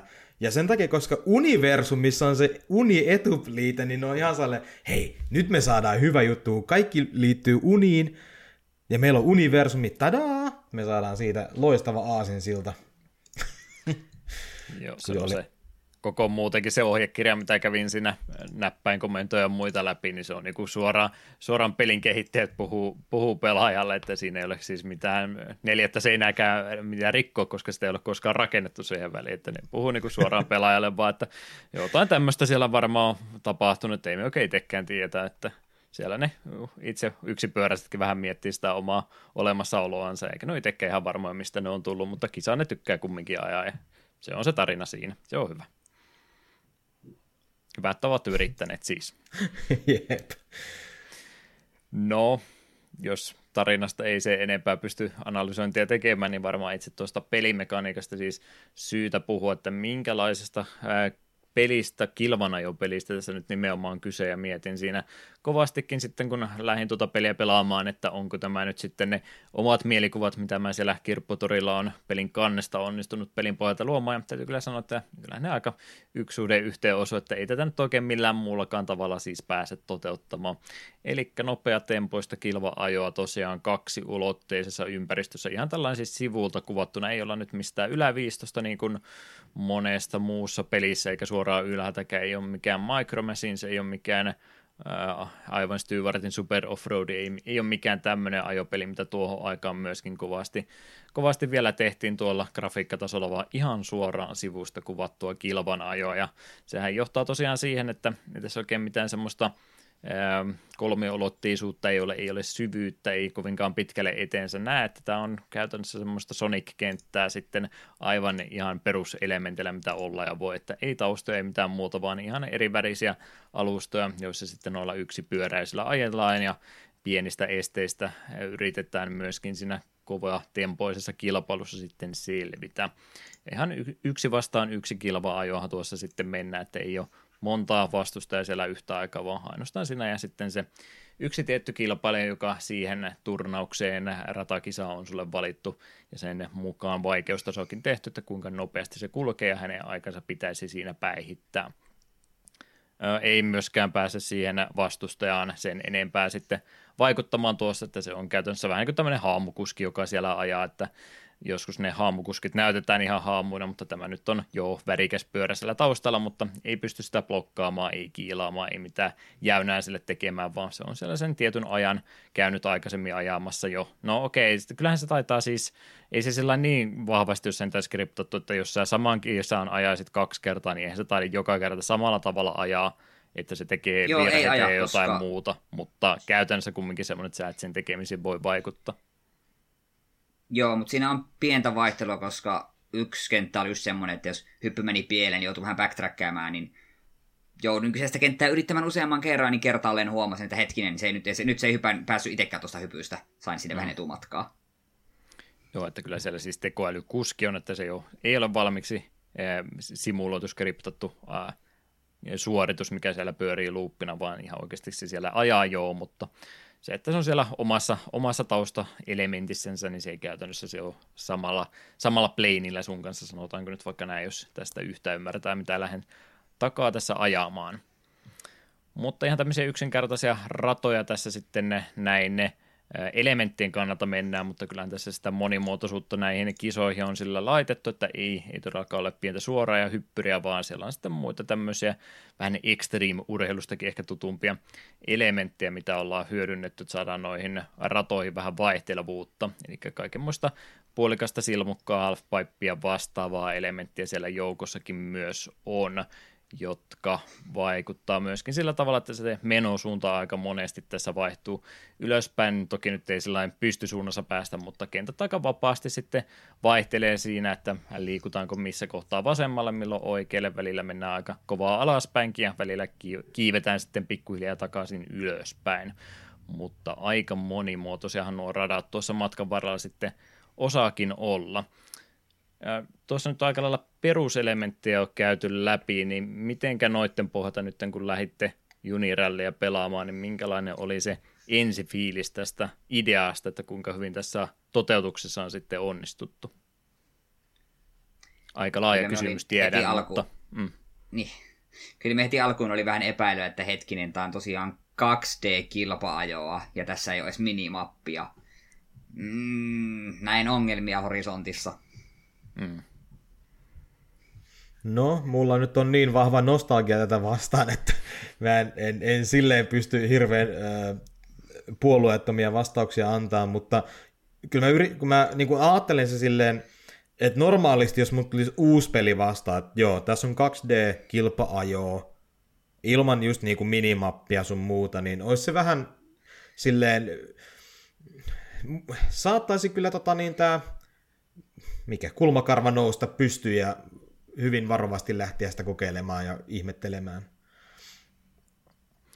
Joko tuosta saa semmoisen joko myöskin ihana oletuksen, että miten tuo peli toimii. Kyllä se ensi kokemuskin varsinkin helppoja ratoja kohdalla on kutakuinkin, jos nyt sitä Sonicia saan jälleen kerran vielä esimerkkinä käyttää, että silloin kun Sonic menee 2D-peleissä kovaa, niin ethän sä siinä ole oikeastaan minä muuna enää kuin matkustajana kautta sivusta katsojana, vaan että siellä on vedetty loopit ja muut semmoiseen, semmoiseen paikkaan, että sä vaan pidät eteenpäin pohjassa ja asiat hoitaa itse itsensä. Niin sen ta- se oli varmaan se idea, minkä takia mä en siihen peli-ideaan silloin muksunakaan innostunut. Mä vaan ajattelin, että tämä on peli, missä pidetään D-padia pohjassa ja asiat vaan tapahtuu ja siinä sitten ei päästä yhtään mihinkään vaikuttaa. Että vaikka mä en nyt vielä tuossa kohtaa, että se oli vasta seuraava sukupolvi Pleikkari ykkösen aikaa, kun oikein kunnolla innostu rallipelejä ja muita tämmöistä pelaamaan, että siinä täytyy ruveta ajolinjoja miettiä ja e, nopeuksia, kuinka nopeasti mä voin tämän mutkan tehdä ja missä kohtaa on hyvä hetki jarruttaa ja kaikki tämmöiset elementit, mikä teki siitä e, itse, vaikka ei nyt varmaan vastaan sanoakin, että siitä pelaamista mielenkiintoista, niin kaikkihan tästä oikeastaan puuttuu, että ei, no niin, tietyllä tapaa ne on olemassa, mutta ei, ei läheskään samalla tavalla, okei, jarruttaan pääsee parissa paikkaa, varsinkin jos täytyy pudottautua alemmalle elementille nopeasti, niin tietyissä paikoissa on hyvä sitä tilanne nopeutta pudottaa. Yleensä riittää kumminkin, että mennään täyttä vauhtia eteenpäin. Ja sitten mitä varmaan Eetukin tuossa aikaisemmin oli jo lähtemässä viittaamaan ja saa kyllä luvan ehdottomasti siitä puhuakin, niin eihän tässä siis oikein yhtään mihinkään eteensä näekään, että okei, sä voit opetella kartatulkoa, sun on oikeastaan pakko opetella kartatulkoa, ethän sä tässä pärjää mitenkään muuten on olemassa yksi kikka, miten sitä on yritetty helpottaa, mutta näin pääsääntöisesti niin ainut tapa, miten tämän pelin pystyy mestaroimaan, masteroimaan kovinkin hyvin, niin on sillä, että se on pakko vaan opetella ne, että mikä rataelementti sieltä on seuraavaksi tulossa, montako hyppyä, muuta kikka kolmosta meihin tässä välissä heittää, missä asennossa mun pyörä on oltava, kun mä seuraavan kerran kummi koskettaa maata, niin kaikki tämmöiset asiat täytyy käytännössä opetella vaan ulkoja. Siinä ei auta mikään muu kuin pelata vaan niitä ratoja sitten useamman ja useamman kerran. Mutta meninkö mä siihen asiaan, mihinkä Eetu oli varmaankin jo tarttumassa kiinni? Näkeekö tässä yhtään mihinkään eteensä? Ei yhtään mihinkään. Ja juurikin tuo, että sun on pakko opetella radat ulkoa, jos pärjätä, niin oli äärimmäisen turhauttavaa. Se oli itse asiassa jo ensimmäisen kapin viides rata, se Monster. Se oli jo mm. semmonen, missä me pisti hiuksia repimään päästä. Ei nyt ole todellista. Me jouduin kyseistä kenttää vetämään aika monta kertaa. Onko tämä Tero tota, väärä mielipide sanoa tästä, että tätä on pakko opetella ulko? Se on valitettavasti vaan tota, yritys ja erehdys, että siis alkupään kentät pystyy melkein vielä, jos tota, sulla on vaan tarpeeksi etumatkaa, niin sä pystyt periaatteessa ne vetää aika lailla ykkösellä, mutta va- aika lailla tokan kupin jälkeen sun on pakko vaan niin kuin vetää yritys ja erehdys, katsoa, että okei, just niin kuin Juha sanoi, että missä kohtaa voi tehdä, että missä kohtaa voi tehdä trikin tai kaksi, koska jos sä teet liikaa, niin sä tuut naamalle, no ei, ei se naamalle, mitä, satulalle osuu tota, niin, kohti maata, ja sä menetät vauhtia, ja kaveri saa kiinni, ja pahimmassa tapauksessa menee ohi, niin se on vaan sitten opeteltava, mutta ne ei ole yleensä hirveän pitkiä ne kentät. Että sanotaan, että maksimissaan, mitähän mä sanoisin, mm, ehkä semmoinen keskivertokenttä olisi joku, mä tiedä, minuutti, ehkä kaksi. Että Joo, mistä, ei ne pitkiä ole. Niin, että mistä älyttömästä niin kuin muistisuorituksesta ei tarvitse puhua. Tuo mä olin sellainen unohtanutkin pikkasen jälkeenpäin näissä tuon aikaisissa, mitä nyt se vähän mitä kilva ajopeliä tuolla ajalla oli, niin nehän oli kieltämättä kaikki aika, eh, ei pelkästään nopeita, mutta siis että nopeasti ohikin, että miettii jotain alkuperäistä Mario Karttiakin, niin ne muistikuvat sitä pelistä oli, että joo, mehän pelattiin sitä tuntikausia, että ne oli muistaakseni tosi, tosi pitkiä ja intensiivisiä ne kisat, ja sitten kun kävi kattoon, niin kierrosajat oli 20 sekuntia ja kierroksia oli kolme, että enemmän aikaa menuissa käytettiin silloin, kuin itse radalla kulkeessa, että kyllähän ne aika tiiviitä on tuo aikaiset kilvaajopelit aina ollut ratojen mittojen suhteen. Ja onneksi onkin, jos tuommoista joutuisi 5-10 minuuttia intensiivisesti keskittymään, niin ei tuosta yhtään mitään tulisi. No se on se ensimmäinen. Sitten kun sä kerran muistat sen radan, niin sitten se alkaa jo kummasti helpottaa. Ja sitten varsinkin kun saa niitä muutaman trikin sinne sekaan, niin tietenkin sitten ylipäätään helpottaa pääsemistä eteenpäin. Mikäs tämä on tämä trikit temppuilu, mistä olit puhumassa, miten se tähän pelikokonaisuuteen liittyy? Mm, joo, eli sulla on käytössä pieni arsenaali tota niin, temppuja, ää, hyppyy, flippii, spinnii ja niiden kombinaatio, ja sitten tietenkin pystyy akselinsa ympäri menemään. Ja kahteen eri kategoriaan lasketaan, eli jos sä pelat bottia vastaan, niin kun sä teet ilmassa jonkun tempun ja tuut alas, mielellään telemarkkeina, niin sä saat siitä vauhtia. Ja mitä isompi temppu, sitä enemmän vauhtia. Ja sitten tässä on, on myös temppukisa, eli ihan perinteinen pistesysteemi, että on halfpipea, on myös semmoista rataa, mikä jatkuu ikuisesti alaspäin, niin tota, siellä temppuilet niin paljon, että saat tietyn pistemäärän, että ylittyy pistevaatimus ja pääset eteenpäin. Paremmin tämä lisäys tuossa pelissä niin palvelee nimenomaan ainakin omasta mielestäni noissa ihan peruskisoissa tai näissä kahdessa kisaelementissä, että en mä noista temppuradoista kyllä tai temppukisoista se enempää välittänyt. Toi on toi temppuvalikoima kumminkin niin kapea, että ei sinä oikein pysty kovinkaan paljon sinä tekemään. Jep. Joo, mä oon kanssa vähän samaa mieltä. Varsinkin kun ei tule mitään uusia juttuja pelin edetessä, niin lähinnä vaan, no mulla se meni vaan, että rämpyttelen näppäimiä ja toivon, että tulee joku siisti temppu, josta saa paljon pisteitä ja yrittää vähän tulla niin kuin, tuota, pyörä edellä maahan, niin se oli aika lailla siinä. Mm. Myös strategia oli, että okei, tässä pystyy tekemään tempun, hyppy, spin, hyppy, spin, hyppy, spin. Muita, te- muita tempoja ei ole olemassa, on vain spin. Joo, se onneksi se turvallisempi vaihtoehto on.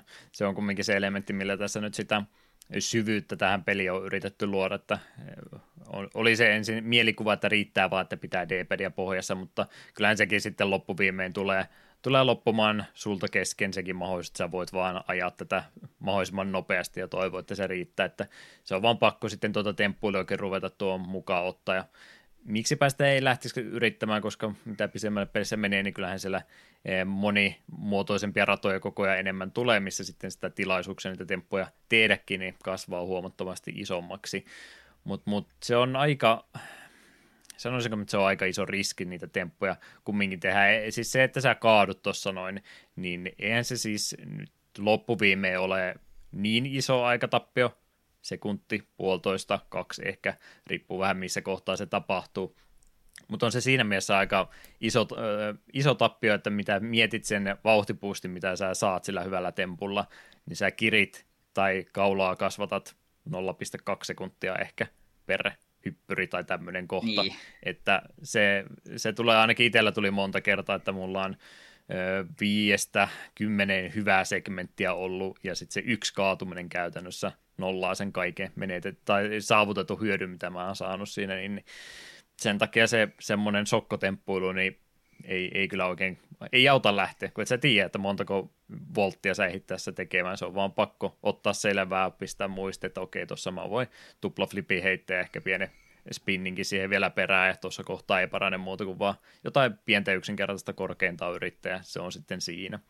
Että kyllä sulle semmoinen mm. aika hyvä hahmotelma jo pitää sitten muodostua joka kentästä, ei pelkästään siitä, minkä muotoinen se on, vaan siitäkin, että montako temppua ja mitä temppua sä ehdit missäkin tekemään. Kyllä se aika hyvin on sitten jo sun puolesta päätetty, että miten nämä, nämä kentät täytyy ajaa, jos näissä haluaa menestyä. Mm. Ja minä haluan jo tässä kohtaa sanoa, että en unohda juurikin tämä monsterkenttä, niin se suorastaan rankaisee sinua siitä, että jos sä yrität liikaa temppuilla, kun siinä on tämmöinen rataelementti, minkä se pyörit niin sen ympärillä. Niin kuin, mm sille niin pyörit sen niin semmoisen rinkulan ympärillä. Jos se hyppäämällä laskeudut siihen, niin se heittää sut sen segmentin alkuun. Eli, ja sitten siinä tuli monta semmoista kertaa sellainen putki, että ajat vähän aikaa suoraan, tulee semmonen, sitten tulee luuppi alas, sitten tulee taas samanlainen segmentti, että vähän matkaa, sitten taas tulee semmoinen, niin se kerkeet just se just hypätä tässä yhden tempun, koska se hyppää liian pitkälle, niin se ei pelkästään hidasta sun vauhtia, vaan se heittää sinut takaisinpäin. Ja tää oli just tämmöisiä, että ekoilla kerralla sieltä voi tietää niin se on aika turhauttavaa. Kyseinen kenttä aiheutti mulle paljon harmaita hiuksia. Se oli kuitenkin ensimmäisen kapin viimeinen rata, että mm. ei mennyt hyvin. Se on se kenttä, missä kohtaa, kun on, on tämä peli jollain laittomilla tavoilla hankittu ja kokeillaan se viisi minuuttia, niin tuossa se viisi minuuttia aika, aika hyvin tuleekin sitten täyteen. Että todennäköisesti hyvin moni on tämän pelin kokemuksen tuon kohtaan sitten pysähtynyt, että eikä se ollut siinä epäreilu vaikea. Joo, siitä, että tosiaan ei, ei, voi, ei voi tietää elementeistä ja on vaan pakko opetella, niin periaatteessa se ei ole ihan totta. Mä oon tänne pointin laittanut tuohon aikaisemmalle riville, että noita rataelementtejä on värikoodattu. Tietääkö Eetu yhtään, mistä puhuu? Sä et ollut lukenut ohjekirjaa, mutta Tero on lukenut ohjekirjan, niin mä veikkaan, että sä oot se, joka tästä vähemmän ymmärtää. Kyllä me tiedät, että siellä on ne värikoodatut. Ne värit kertoo, että minkälainen estetään tulosta. Ei okay. Niitä jumalata kerran odota opettelemaan. No sekin, että ei, ei, ei opettelemaan, mutta että vaikka ne opettelisi, niin riittääkö ne värit siellä pohjalla? Mun- Munkin piti siis, en mäkään tuosta tiennyt yhtään mitään, mä vaan kattelin jälkeenpäin sitten videota tämän pohjalta, missä se huomaat, että, että hei, siellä on siellä tie, tietty väri indikoi, että siellä on jotain tiettyä asiaa tulossa, mutta on sekin aika, aika ympäripyöreästi sanottu. Jos sulla on punaista ja valkoista, se tarkoittaa, että siellä on joku rataelementti tulossa, niin ei, kiitos varoituksesta. Mä, mä, mä, mä, mä jarrutan ja katon, mikä sieltä tulee, että ei, ei se niin vaan mene. Okei, se auttaa muistaa sillä toisella kertaa, että nyt, nyt tuli se juttu, mutta ei se sulle kerro kumminkaan. Ei se ole mikään äh, rallikisan kartturin vinkki, että nyt hei tulee shikaani seuraavaksi, että se vaan vaan että jo- jotain tulee, on, on vaan varuillas. Onko noista Tero sun mielestä yhtään mitään iloa noista väreistä? En, mä en oikein ehtinyt niihin reagoimaankaan edes sinne itse pelaatessa, että jo tiedostin, että niin, että siellä oli, mutta ei ne hirveästi kyllä auttanut. No, mä taas on sitä mieltä, että ne auttaa, ja varsinkin just niillä seuraavilla per- perikello- pelikerroilla, tai kun vedät rataa uudestaan, mm. niin alkaa muistelee, ne on helpompi niinku visualisoida, että ei tarvii niinku ihan silleen niinku täysin millin tarkkaan muistaa, vaan sitten kun tulee, että ah, okei, nyt tulee toi kohta, ton värisiä juttuja, okei, nyt mun ei, nyt tulee vaikka hyppyri, tai nyt tulee korkkiruuvi, tai nyt tulee ö, limamöniä, mikä hidastaa, niin hypätäänpä tämän yli, niin kyllä ne auttaa siihen, että, että ei ihan niin, kuin niin puskistuu kuin voisi tulla, koska on se- mun mielestä se on vielä turhauttavampaa kuin se, että ei ole mitään tota, mm, ei mitään niin kuin, etukäteen kerrota, vaan sitten tulee, pitää vaan niin kuin, rehellisesti muistaa se. Niin mun mielestä on niin kuin semmoinen äh, suht toimiva, no, en mä nyt oikein purkkaviritelmä, nyt ehkä huono sana, mutta tämmöinen design-viritelmä. Joo, kyllähän se siis auttaa jo. En, en ole siitä eri mieltä, mutta kun ei se vaan mun mielestä auta tarpeeksi. Mm, sepä samaa mieltä. Joo, ei muuta kuin rallipeleistä tosiaan ne tota, merkinnät sinne ruudun ylälaitaan, että nyt tulee tuon muotoinen este seuraavaksi, että tiedät mihinkä varautua, niin se olisi ollut kova. Ehkä, ehkä to, toivon liikaa Nessi-peliltä. Kyllä, kyllä. Mitäs sitten muuta tuosta pelistä ja kaikkea muutakin toki aikaisempiin pointteihin eh, liittyvää saa vielä sanoa, mutta talletuspaikkoja tuosta pelistä siis kyllä myöskin löytyy, eli ihan patteritallennus taitaa pelin sisältä löytyä, kun oikein 16 kappaleenkin sinne pistetty sitten mahdollisuuksia, mihinkä voi se oman pelitilanteensa tallentaa, ja kyllähän se ihan kannattavaa on, kun tämä peli kumminkin on sitten rakenneltu tämmöiseen tuuri, turnauspohjaiseen systeemiin, että mitä enemmän peliä pelaat, niin sitä enemmän niitä ratojakin avautuu, niin erittäin tärkeää, että tässä pääsee sitten tallentamaankin. Ja samallahan sitten samalla tavalla hoituu kaikki kierrosajat ja tämmöiset, että jos niitäkin pääsee uusiin lukemiin laittamaan, niin nämäkin jää sinne peliin sitten muistiin. 16 on kyllä määrältään aika hurja, että ei tämä nyt ihan välttämättä noin montaa tarvita, ellei nyt ihan kovinkaan monella muksulla ole sama pelikasetti kiertänyt. Kattelin Teron striimiä Junirallista, joka vähän monia eri muitakin värejä siinä pelatessa näytti, mutta sä kävit ainakin läpi, että oli, oli sun pelikasetti ainakin muutamalla ihmisellä käynyt. Joo, mulla oli siis tosissaan nopea tarina tähän, että mulla on toi mun alkuperäinen kasetti, joka glitchas, niin kuin Juha näki striimissä, hienossa mm. väreissä mentiin. Ja sitten mä ajattelin, että Aa, okei, että nyt on kasetti vaan vetänyt viimeisiä, että ei voi mitään. Hankitaan toi co- completein boksi, isketään sisään, aha, sama homma. Ja tosissaan siinä sitten näkyy, että oli aika monella ihmisellä kiertänyt, kiertänyt tämä kasetti, kun siellä siis on ö, boteilla, tai niillä, ei boteilla, kun niillä ö, yksipyöräisillä kaikilla on jo niinku esi tehdyt nimet, mutta niiden päälle voi laittaa periaatteessa melkein minkä vaan nimen sitten halutessaan. Että siellä näkee hyvin historiaa, että olisikohan siinä tuolla kasetilla ollut varmaan joku neljä vai viisi käyttäjää, tai ainakin viisi ihmistä, jotka on pelannut sitä omilla nimillään sitten.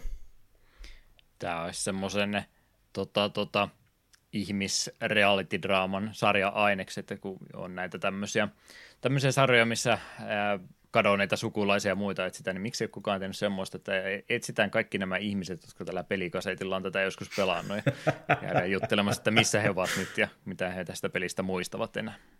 Katsoisin. rahoittaisin Kickstarteria mm. vaan siitä alueelta.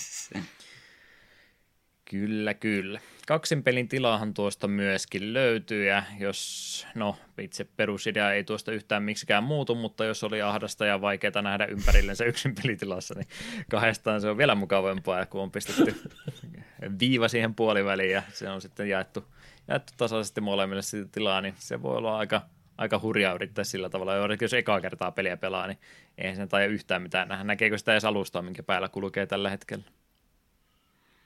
Joo, samalla tasolla sitten, jos siis varmaan Sonic on ehkä vähän tunnetumpi tästä 2D, tai tästä kooppimekaniikasta, ei kooppi, onko se kisa siinäkin vissiin se, mm. kun ne vetää sen samanlaisen viivan, mutta tässä se on vielä kahta pirumpi, kun pitäisi tosissaan kisailla, eikä Sonicissa nyt aika paljon niitä luuppeja ennen, niin kuin ilman mitään ö, apukeinoja on, niin pystyy tekemään, mutta tässä, jos ei näe sitä pientäkään asiaa eteensä, niin se on kyllä aika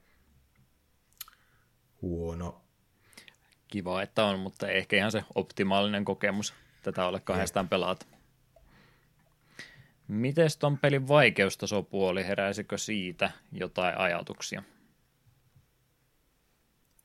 Sen verran, mitä pelasin, niin ei se vaarallisesti tuntunut vaikealta, tuntui vaan epäreilulta just tuon takia, että kaikki radat piti opetella ulkoa.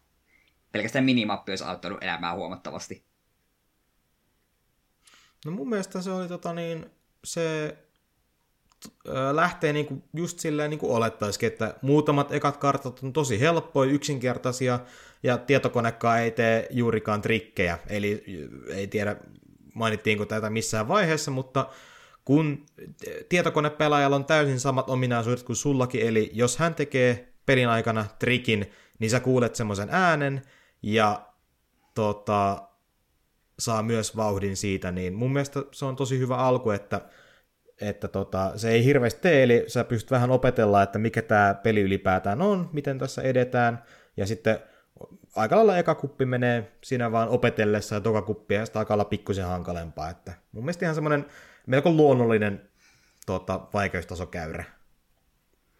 Se on hyvä, kun tuossa kumminkin on se ratavalikoima aika laaja, niin siinä on pystytty sitten – piste pisteeltä koko ajan nostamaan sitä vaikeuskerrointa suhtasaisesti, että ei se missään kohtaa kovinkaan nopeasti piikkiä pistä, mutta kyllä mä väitän, että valtaosalla kasuaalista pelaajista niin tulee peli varmaan kesken jäämään, että harvopa tätä on varmaan loppuasti jaksanut sitten tahkoa. Kyllä ne siellä loppupäähaasteet, en myönnä siis ihan suoraan itsekin, en, en, en todella karunut loppuasti pelaamaan, mutta kyllä se loppupäässä jo aika paljon sinulta vaatii sitten, että virhe marginaali on tosi pieni, kun nuo kisat sitten jo häviäisikin.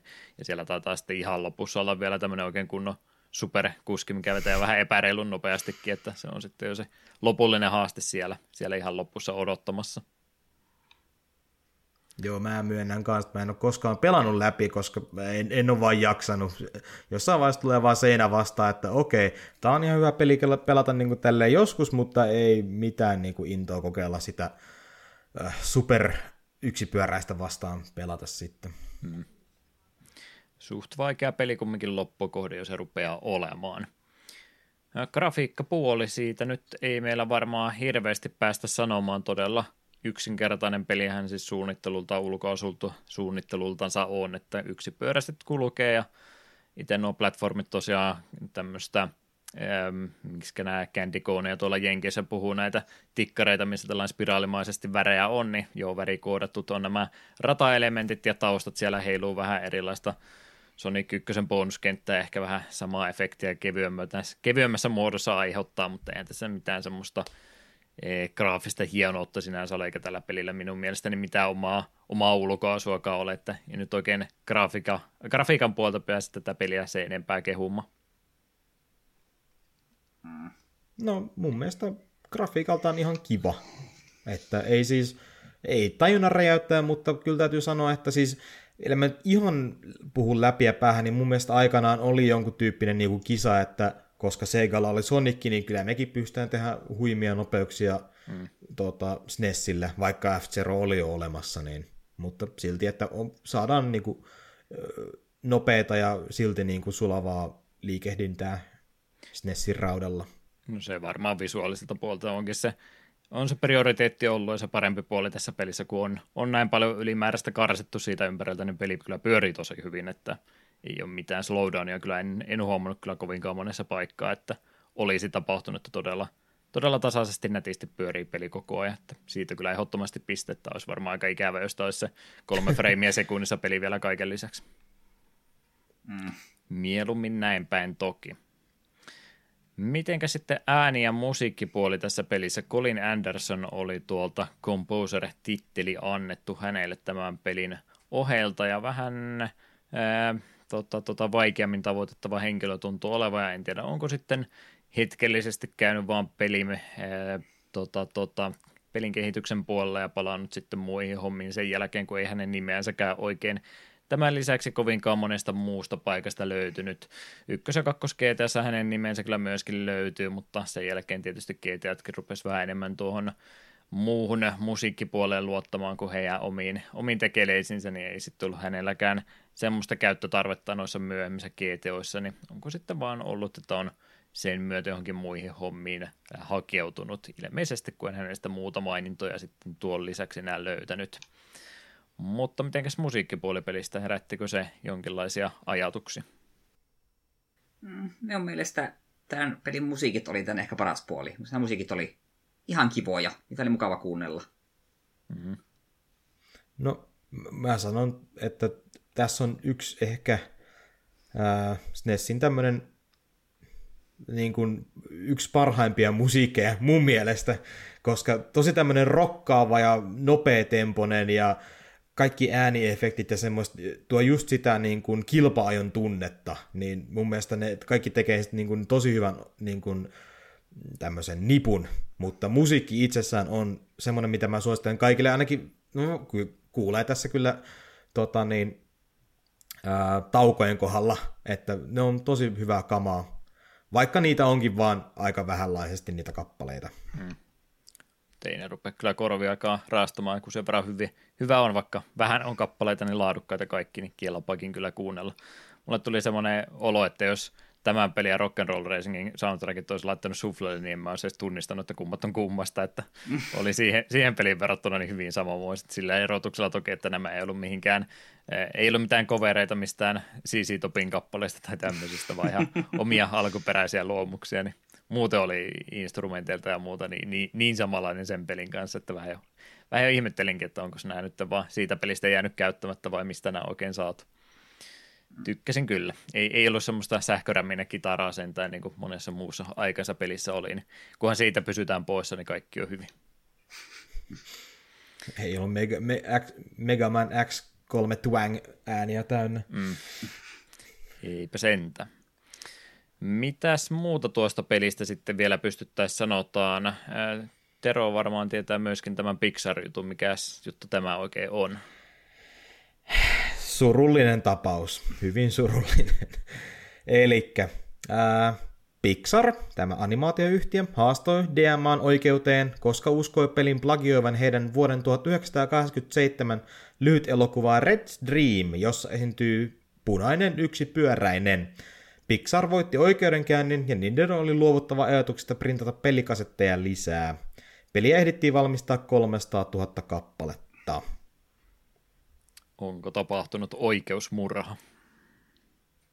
Väitän, että ehdottomasti kyllä. Siis mä luin sen jutun ja sitten oli hyvä se, tota, oliko se designeri vai kuka siitä puhuu, että, että tuomari oli ihan idiootti, koska se, että sä teet punaisen yksipyöräisen ei tee sitä, että se on pelkästään Pixarin omaisuutta, koska miten sä teet niin kuin, tota, miten sä saat niin kuin, ne eroteltua toisistaan. Tuossa kohtaa ollaan menty mun mielestä aika reippaasti niin kuin jo yli sen, että, että sen takia, että ne on kaksi hyvin samankaltaista, niin ah, joo, ärsyttää vaan koko juttu. Joo, sama siis en mä oikein voi ymmärtää, miten tuo tuolla tavalla läpi mennyt. Joo, siis mä en tiedä, onko se sitten jälkeenpäin vasta he sen sanoneet, mutta jossain jutussa oli kolumnissa se mainittu, että joo, se oli siis inspiraatio heille jo siinä kehitysvaiheessakin, että se on siis kyllä sen pohjalta, tai siis se ei, ei se plakioi sitä, mutta siis se ajatus siitä yksipyöräisestä ja kilvajopelistä on tullut siitä, mutta se, että he on sitä käyttänyt lähdemateriaalina ja tehnyt oma yksipyöräisensä, niin miten sä teet sitä yksipyöräisestä niin erilaisen, että sitä ei sitten voisi tällä tavalla siihen suoraan yhdistää, niin se vaan oikein on mahdollista. Googlia sitten No, ja riittääkö sekään vielä.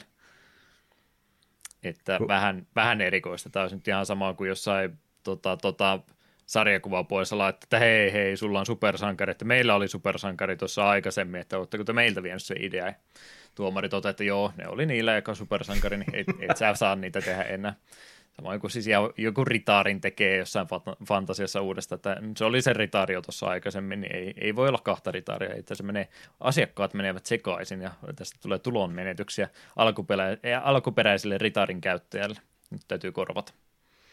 Kuulostaa tosi hölmöltä kyllä ja en tiedä sitten onko vaan ollut ähm, vanha tuomari, joka on ollut ihmeessä, että mikä tämä tietokone teknologia on, että tämä on varmaan joku tämmöinen muutaman vuoden villitys ja tämä loppuu sitten, niin ehkä te voitte jotain muutakin tehdä kuin sen sama, mikä tehtiin jo, niin jo, joku tässä on pakko olla taustalla, ei tässä muuten mitään järkeä minun mielestä tunnu olevan. Mm.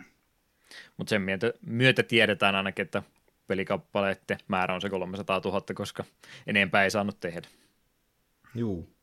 Ja yksi on ainakin siellä osoitteessa, vai kaksin kappaleen nyt on siellä osoitteessa. Öö, yksi luuse ja yksi completein boxi, niin mm. olen tyytyväinen. Odotan, että mun saan ensi vuonna varmaan siitä 30 lisää. Ku- Kuten kaikki muutkin SNES-pelit, niin hinnat nousee. Kyllä. Oletteko muuten kattonut ton Red Streamin, tai kattoko Juha, joka En. en. ilmeisesti teki tämän kaiken kirjoittelun? Niin, en, Katsoitko en sen itse asiassa edes kattonutkaan sitten, että oliko siinä mitään semmoista, mistä pitäisi huomauttaa jotain. Ei, lähinnä vaan se, että siis semmoinen aika tosiaan tosi lyhyt kertomus, joka kertoo tämmöistä yksipyöräistä, joka haluaa, että se vaan ostettaisiin. Ja muistaakseni joku, joku pelle sen ostaa ja sitten se esiintyy sillä yksipyöräisellä ja sitten loppujen lopuksi se pellekin hylkää sen ja sitten on semmoinen jostain tosi surullinen tämmöinen tota, lyhyt elokuva.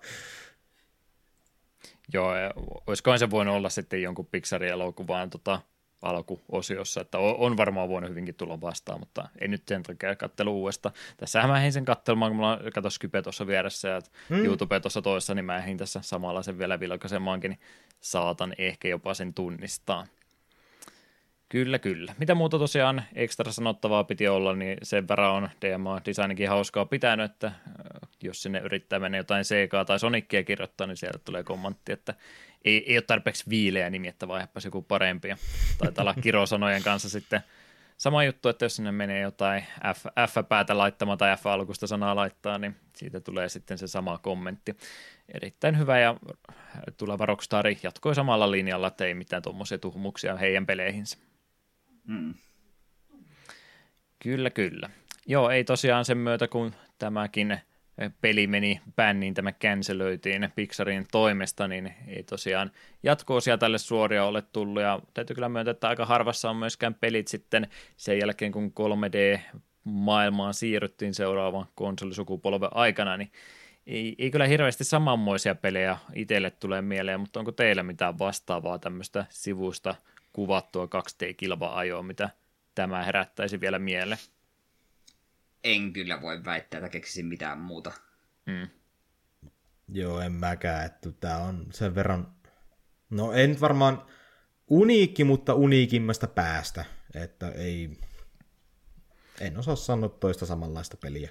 No, ei tule, tulee nyt aha-elämys, kun mä sanon ääneen, mutta myöskin tuolla ö, muutaman kesän takaisella Tampereen reissulla me pelasimme peliä nimeltä Speedrunners, niin se olisi varmaan lähimpänä, mikä olisi tämmöistä samanlaista ideaa, että sehän No jo ei ole kilvan ajopeli, mutta, mutta sinne päin. Se on ainakin lähimpänä, No. mitä mä pystyn keksimään. No, joo, mutta siinä on semmoinen ero, että mm, se on hyvä peli. Mm. Toki Aa. se, on, se on enemmän jo platformeri kuin kilva ajo, mutta siinä ideana kumminkin on, on, on juosta kilpaa, kisata kilpaa toisten kanssa, niin se on varmaan lähin kumminkin vastaavanlainen peli, jos haluaa vähän modernempaa otetta tuosta noin, niin se tulisi ekana itsellä mieleen. No, mitenkäs sitten se suosittelupuoli ja kaikki muu nyt, jos vielä mielen päällä on pelistä jotain, mitä haluaa puolustuksenaan sanoa, niin saa tässä kohtaa sanoa, mutta noin muutenkin ihan nyt se loppuyhteenveto, niin minkälainen fiilinki tuon pelin pelailun jäljiltä sitten jäi. No, mulla nyt on niin vahva nostalgia ja tämmöinen on jo valmiiksi suosittelemassa, kokeilkaa ihmeessä, koska ei tämmöisiä ole oikeastaan enää nykypäivänä missään tarjolla, ja pelkästään musiikkien kannalta mä suosittelen sitä, pelattavuus on hyvä, ja se on mun mielestä tosi mahtavaa, että tai se fiilis on tosi hyvä, kun sä saat paljon trikkejä aikaiseksi, sä saat sitä, sun tulee checkpointti, sä näet, jes, mä oon niinku puolitoista sekuntia edellä, ja se on, se on niinku semmoinen mukava pieni tota, uh, bursti, mikä tulee aina hyvää fiilistä. Ja kun ne radat ei ole hirveän pitkiä, niin ainakin kokeilemisen arvoinen, jos ei muuta. Ja varmaan ei vissi oikeastaan mitään kanaviakaan pitkin saa, koska tosissaan Pixar tuli ja laitto hommat pussiin. Mä en itse asiassa tarkastanut, että onko tätä missään edes myynnissä e-kaupoissa, ei vissiin, niin varmaan ainoa keino, miten sä voit kokeilla, on sitten tota, internetistä käydä lainaamassa. Hmm.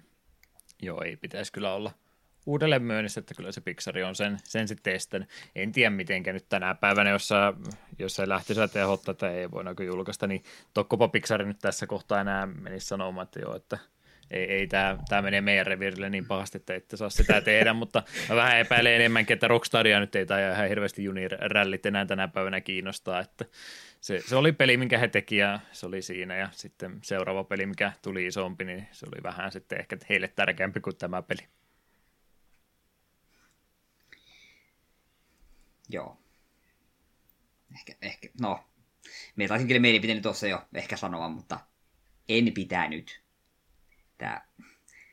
Ei, antakaa edes minimappi, please. Mm. en nauttinut hetke. Mulla oli ehkä ensimmäisen radan verran kivaa. Sen jälkeen alkoi vituutus. Ei jatko.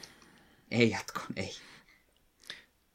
kattelin samalla Red Streamin tässä välissä, kun se oli vain nelisen minuuttia pitkä. On tämä ollut jossain VHS-kasetilla mun mielestä. Ja olisiko jotain ennen Toy Storya ollut, tai olisiko käynyt Toy Storyn katsoa leffateatterissa siinä näytetty sitä ennen, mutta tutulta näytti kyllä, kun tuossa vilkaisin. Joo, en mäkään kyllä tästä oikein, oikein hirveästi valitettavasti pitykyään. Olen, olen pahoillani vieraan puolesta, mutta ei, ei tämä nyt oikein, oikein nappase. Tämä on niitä, olen käyttänyt tätä termiä jostain pelistä aikaisemminkin, mutta tämmöinen evoluutio umpikuja, ettei tästä oikein enää pisemmällekään pääse, ja tämäkin jäänyt vähän minun mielestä, minun mielestä vähän vaillinaiseksi, että elementtiä on, on kyllä ymmärrän, minkä puolta peliä on lähdetty tekemään yritetty se mahdollisimman hyvin jalostaa lopulliseksi tuotteeksi, mutta tuo vaan tämä kaksi ulotteisuus tässä nyt rajaa niin pahasti, että en, en tiedä pystyisikö tätä samalla pohjalla mitenkään hirveästi paremminkaan tekemään. Ehkä joku olisi vähän parempi rauta ja näkisi vähän enemmän ympärillensä, niin sitten korkeintaan, mutta peruspeli-idea on vähän semmoinen, että mä en siitä nyt valitettavasti tarpeeksi kiinni saanut sitten. En sano, että on huono peli, mutta en siltikään tykännyt itse. Ei ollut minulla. Sniff. ei, ei, ei tule tohelot enää kolmatta kertaa meille siis vieraksi, että se, se oli siinä nyt sitten.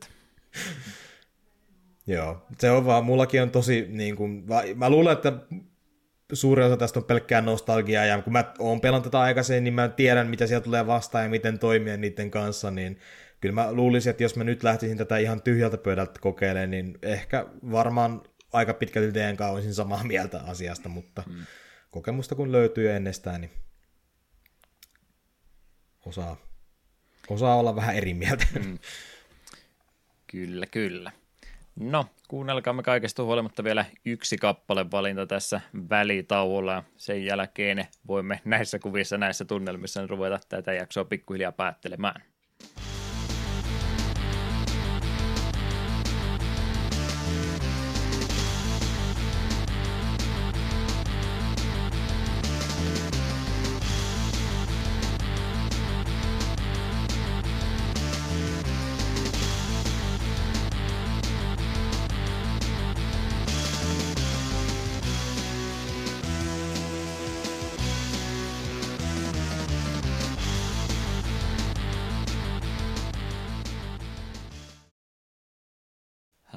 Loppuhypinät meillä vielä tämän jakson päätteeksi olisi läpikäytävänä. Miksi mä en ikinä muista katsoa sitä sähköpostia? Mitä ihmettä, ja miksi mä muistan sen nyt aina, että mun pitää katsoa se. Aina sama ah. juttu. No, sillä aikaa kun mä katson sen vielä äkkiä varulta, niin ei tuliko meillä jotain pelisuunnitelmia ollut tulevaisuutta varten. Joo, seuraavana kerralla meillä on 22.6. Killer 7. Ei tämä liity te- teihin kuuntelijoihin millään tavalla, mutta tuota jaksoa kun nauhoitellaan, niin minä olen jo kesälomalla. Woohoo! Saat semmoisenkin pitää. Joo, kyllä. Kaksi viikkoa vielä töitä ja sitten olen vapaa hetke- hetkellisesti.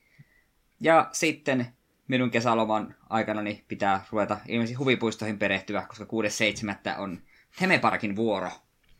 Joo, mä haluan parkkitekstistä jatkaa johonkin eteenpäin, mutta rakennellaan, naksutellaan vielä lisää, niin ajattelin sieltä napata sen pelisarjan, mikä on sitten sen RCTn ohella tai sen rinnalla niin mennytkin kokonaan ohi, että en ole Temeparkkeja pelannut, Word oli kuulemma ihan ok ja alkuperäistäkin jotain hyvää kuullut, niin kiinnostunut ainakin pelistä olen, niin katsotaan, nappaisiko se sitten ollenkaan mukaansa. Mm. Sanoit, että haluat mennä eteenpäin, mutta etkö se käytäisi mennä taaksepäin, kun se lähti sitä alkuperäistä? No jos, hmm, joo, joo ja ei. joo ja ei. Kyllä, kyllä. Sitten, sitten joo, ei ollut tosiaan sähköposti, ei, ei mitään hätää. Mä voin jatkaa tällä asenteella jatkossakin. Säikähdyksestä pääsin tässä ylitse. Yhteydenottokanavia tosiaan ta- takapölkyllä itsellänsä on wordpress.com osoitteesta sieltä takaa polkky. Kyllä vielä pitäisi sivut löytyä. Sähköpostia mm-hmm, voi laittaa osoitteeseen takapölkky at gmail.com ilman niitä öönpisteitä. Paremmat tavat tosiaan varmaan on tuosta Facebookin, Twitterin kautta viestiä laittaa. Ne tulee sentään huomattuakin ja Discordi meillä on olemassa, johon aina välillä innostutaan mekin jotain kirjoittelemaan. Mitenkäs meidän vieraalla, mitäs mainostettavia kanavia hänellä mahtaisi olla? Joo, Tohelot nimine, nimimerkkiä käyttää tuolla internetin puolella ja ei oikeastaan siis lähinnä toi YouTube ja Twitchi tällä hetkellä käytössä. Tuossa tosiaan, oliko nyt toissa päivänä mun ainoa vapaa päivä tällä viikolla, niin öö, sain vähän striimailtua tota SNESiä, niin sieltä tosissaan tätä Unirallia sitten samalla katteli ja joo, se oli aikamoista värien vuoriston rataa, rataa sitten. Mä nyt ajattelin, että mä nyt, mä unohdin tuossa alkujutuissa mainita, mutta mä nyt tälleen röyhkeästi käytän tämän kohdan tähän, että äh, Summer Games Done Quick on tulossa tänäkin vuonna ja olen pelaamassa siellä styksiä uh-huh. tuossa noin. Eli kuukauden päästä nä- näkyy sitten vähän isomman kansan ihmeteltävänä.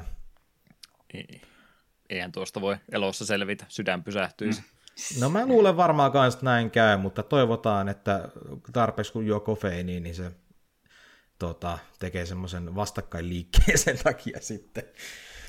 Mutta joo, Twitch ja YouTube, niin ne on ne mun aika lailla ainoat kanavat. Nyt pääsi tuommoista maratonia harkitseen, kun oli nettimuodossa taas toteutettu, että paikan päälle olisi varmaan ollut vähän arvokkaampaa lähteä osallistumaan. Juu, sillä mä lähdin liikenteeseen. Mä ajattelin, että no ei nyt kuitenkaan styksiä. Mä nyt muutenkin pelaan aina tämmöisiä pelejä, mitä kukaan ei, ei tunne eikä tykkää, niin aha, siellä nyt mentiin. sitten saatiin it, it, itseni läpi ja nyt sitten ihmettelin, että hmm, kukahan mulle tulee muuten kommentoimaan siihen kaveriksi. mm. Joo, varsinkin kun englanniksi pitäisi yrittää, niin kyllä mäkin sen tulkin varmaan siihen rinnalle sitten tarvitsisi, että yrittää jotain, jotain näistä minun sanoista selvää saada. Kyllä. Siellä Mutta on, su- mites? Siellä on koko yksi yhteisö kumminkin sua kannustamassa, että ehkä joku sua vähän auttaa.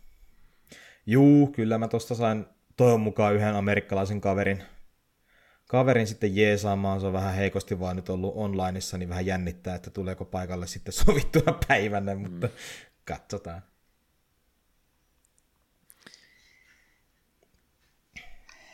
Sitten Eetu. Niin, no. Niin, no, eipä tässä varmaan taas The Klaus-nimimerkki Twitterissä ja Instagramissa ja muualla työ pois edestä, niin saatan jostain löytyä. Ja blogia, backblockeria, YouTube ja Instagramia. Instagramin me mainitsin. Haha, to, jokes to, on you. Toiseen kertaan vielä. kyllä, kyllä. Diokin on oma nimimerkki, en, en, en käytä mitään. Enkä ota mitään. No, on se Twitteri sentään olemassa, mutta Enpä mitä minä sitä mihinkään käytä. Sillä mä tosiaan mietin, että sitten kun joskus innostuisi taas striimaamaankin jotakin, niin eh, ruvetaan sitten selvästikin suunnittelemaan sitä Jakusa retrospektiiviä, niin mitä Zeron pelaisi silloin sataprosenttisesti?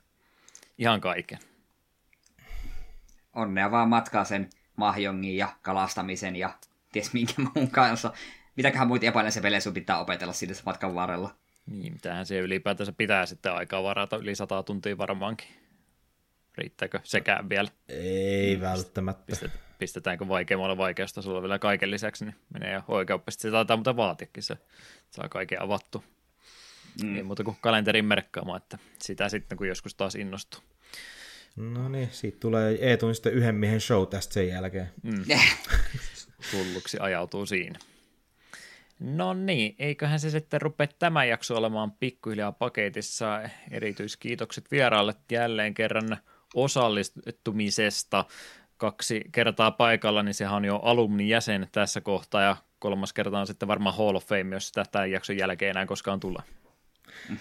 Hei, kiitoksia jälleen kerran, kun sain olla paikalla ja suostui ottaa tämmöisen pelin, mitä, no puoliväkisin vähän oli sille, come on, come on, ottakaa, ottakaa, puhukaa, joku lisää, lisää ihmisiä tietää tästä pelistä. Vähän aika hauska vaan, että molemmat teistä oli jo jonkun verran tietoisia, niin vähän silleen melko mun mielestä harvinaista, että kuitenkin tosissaan 300 000 kappale vaan, niin.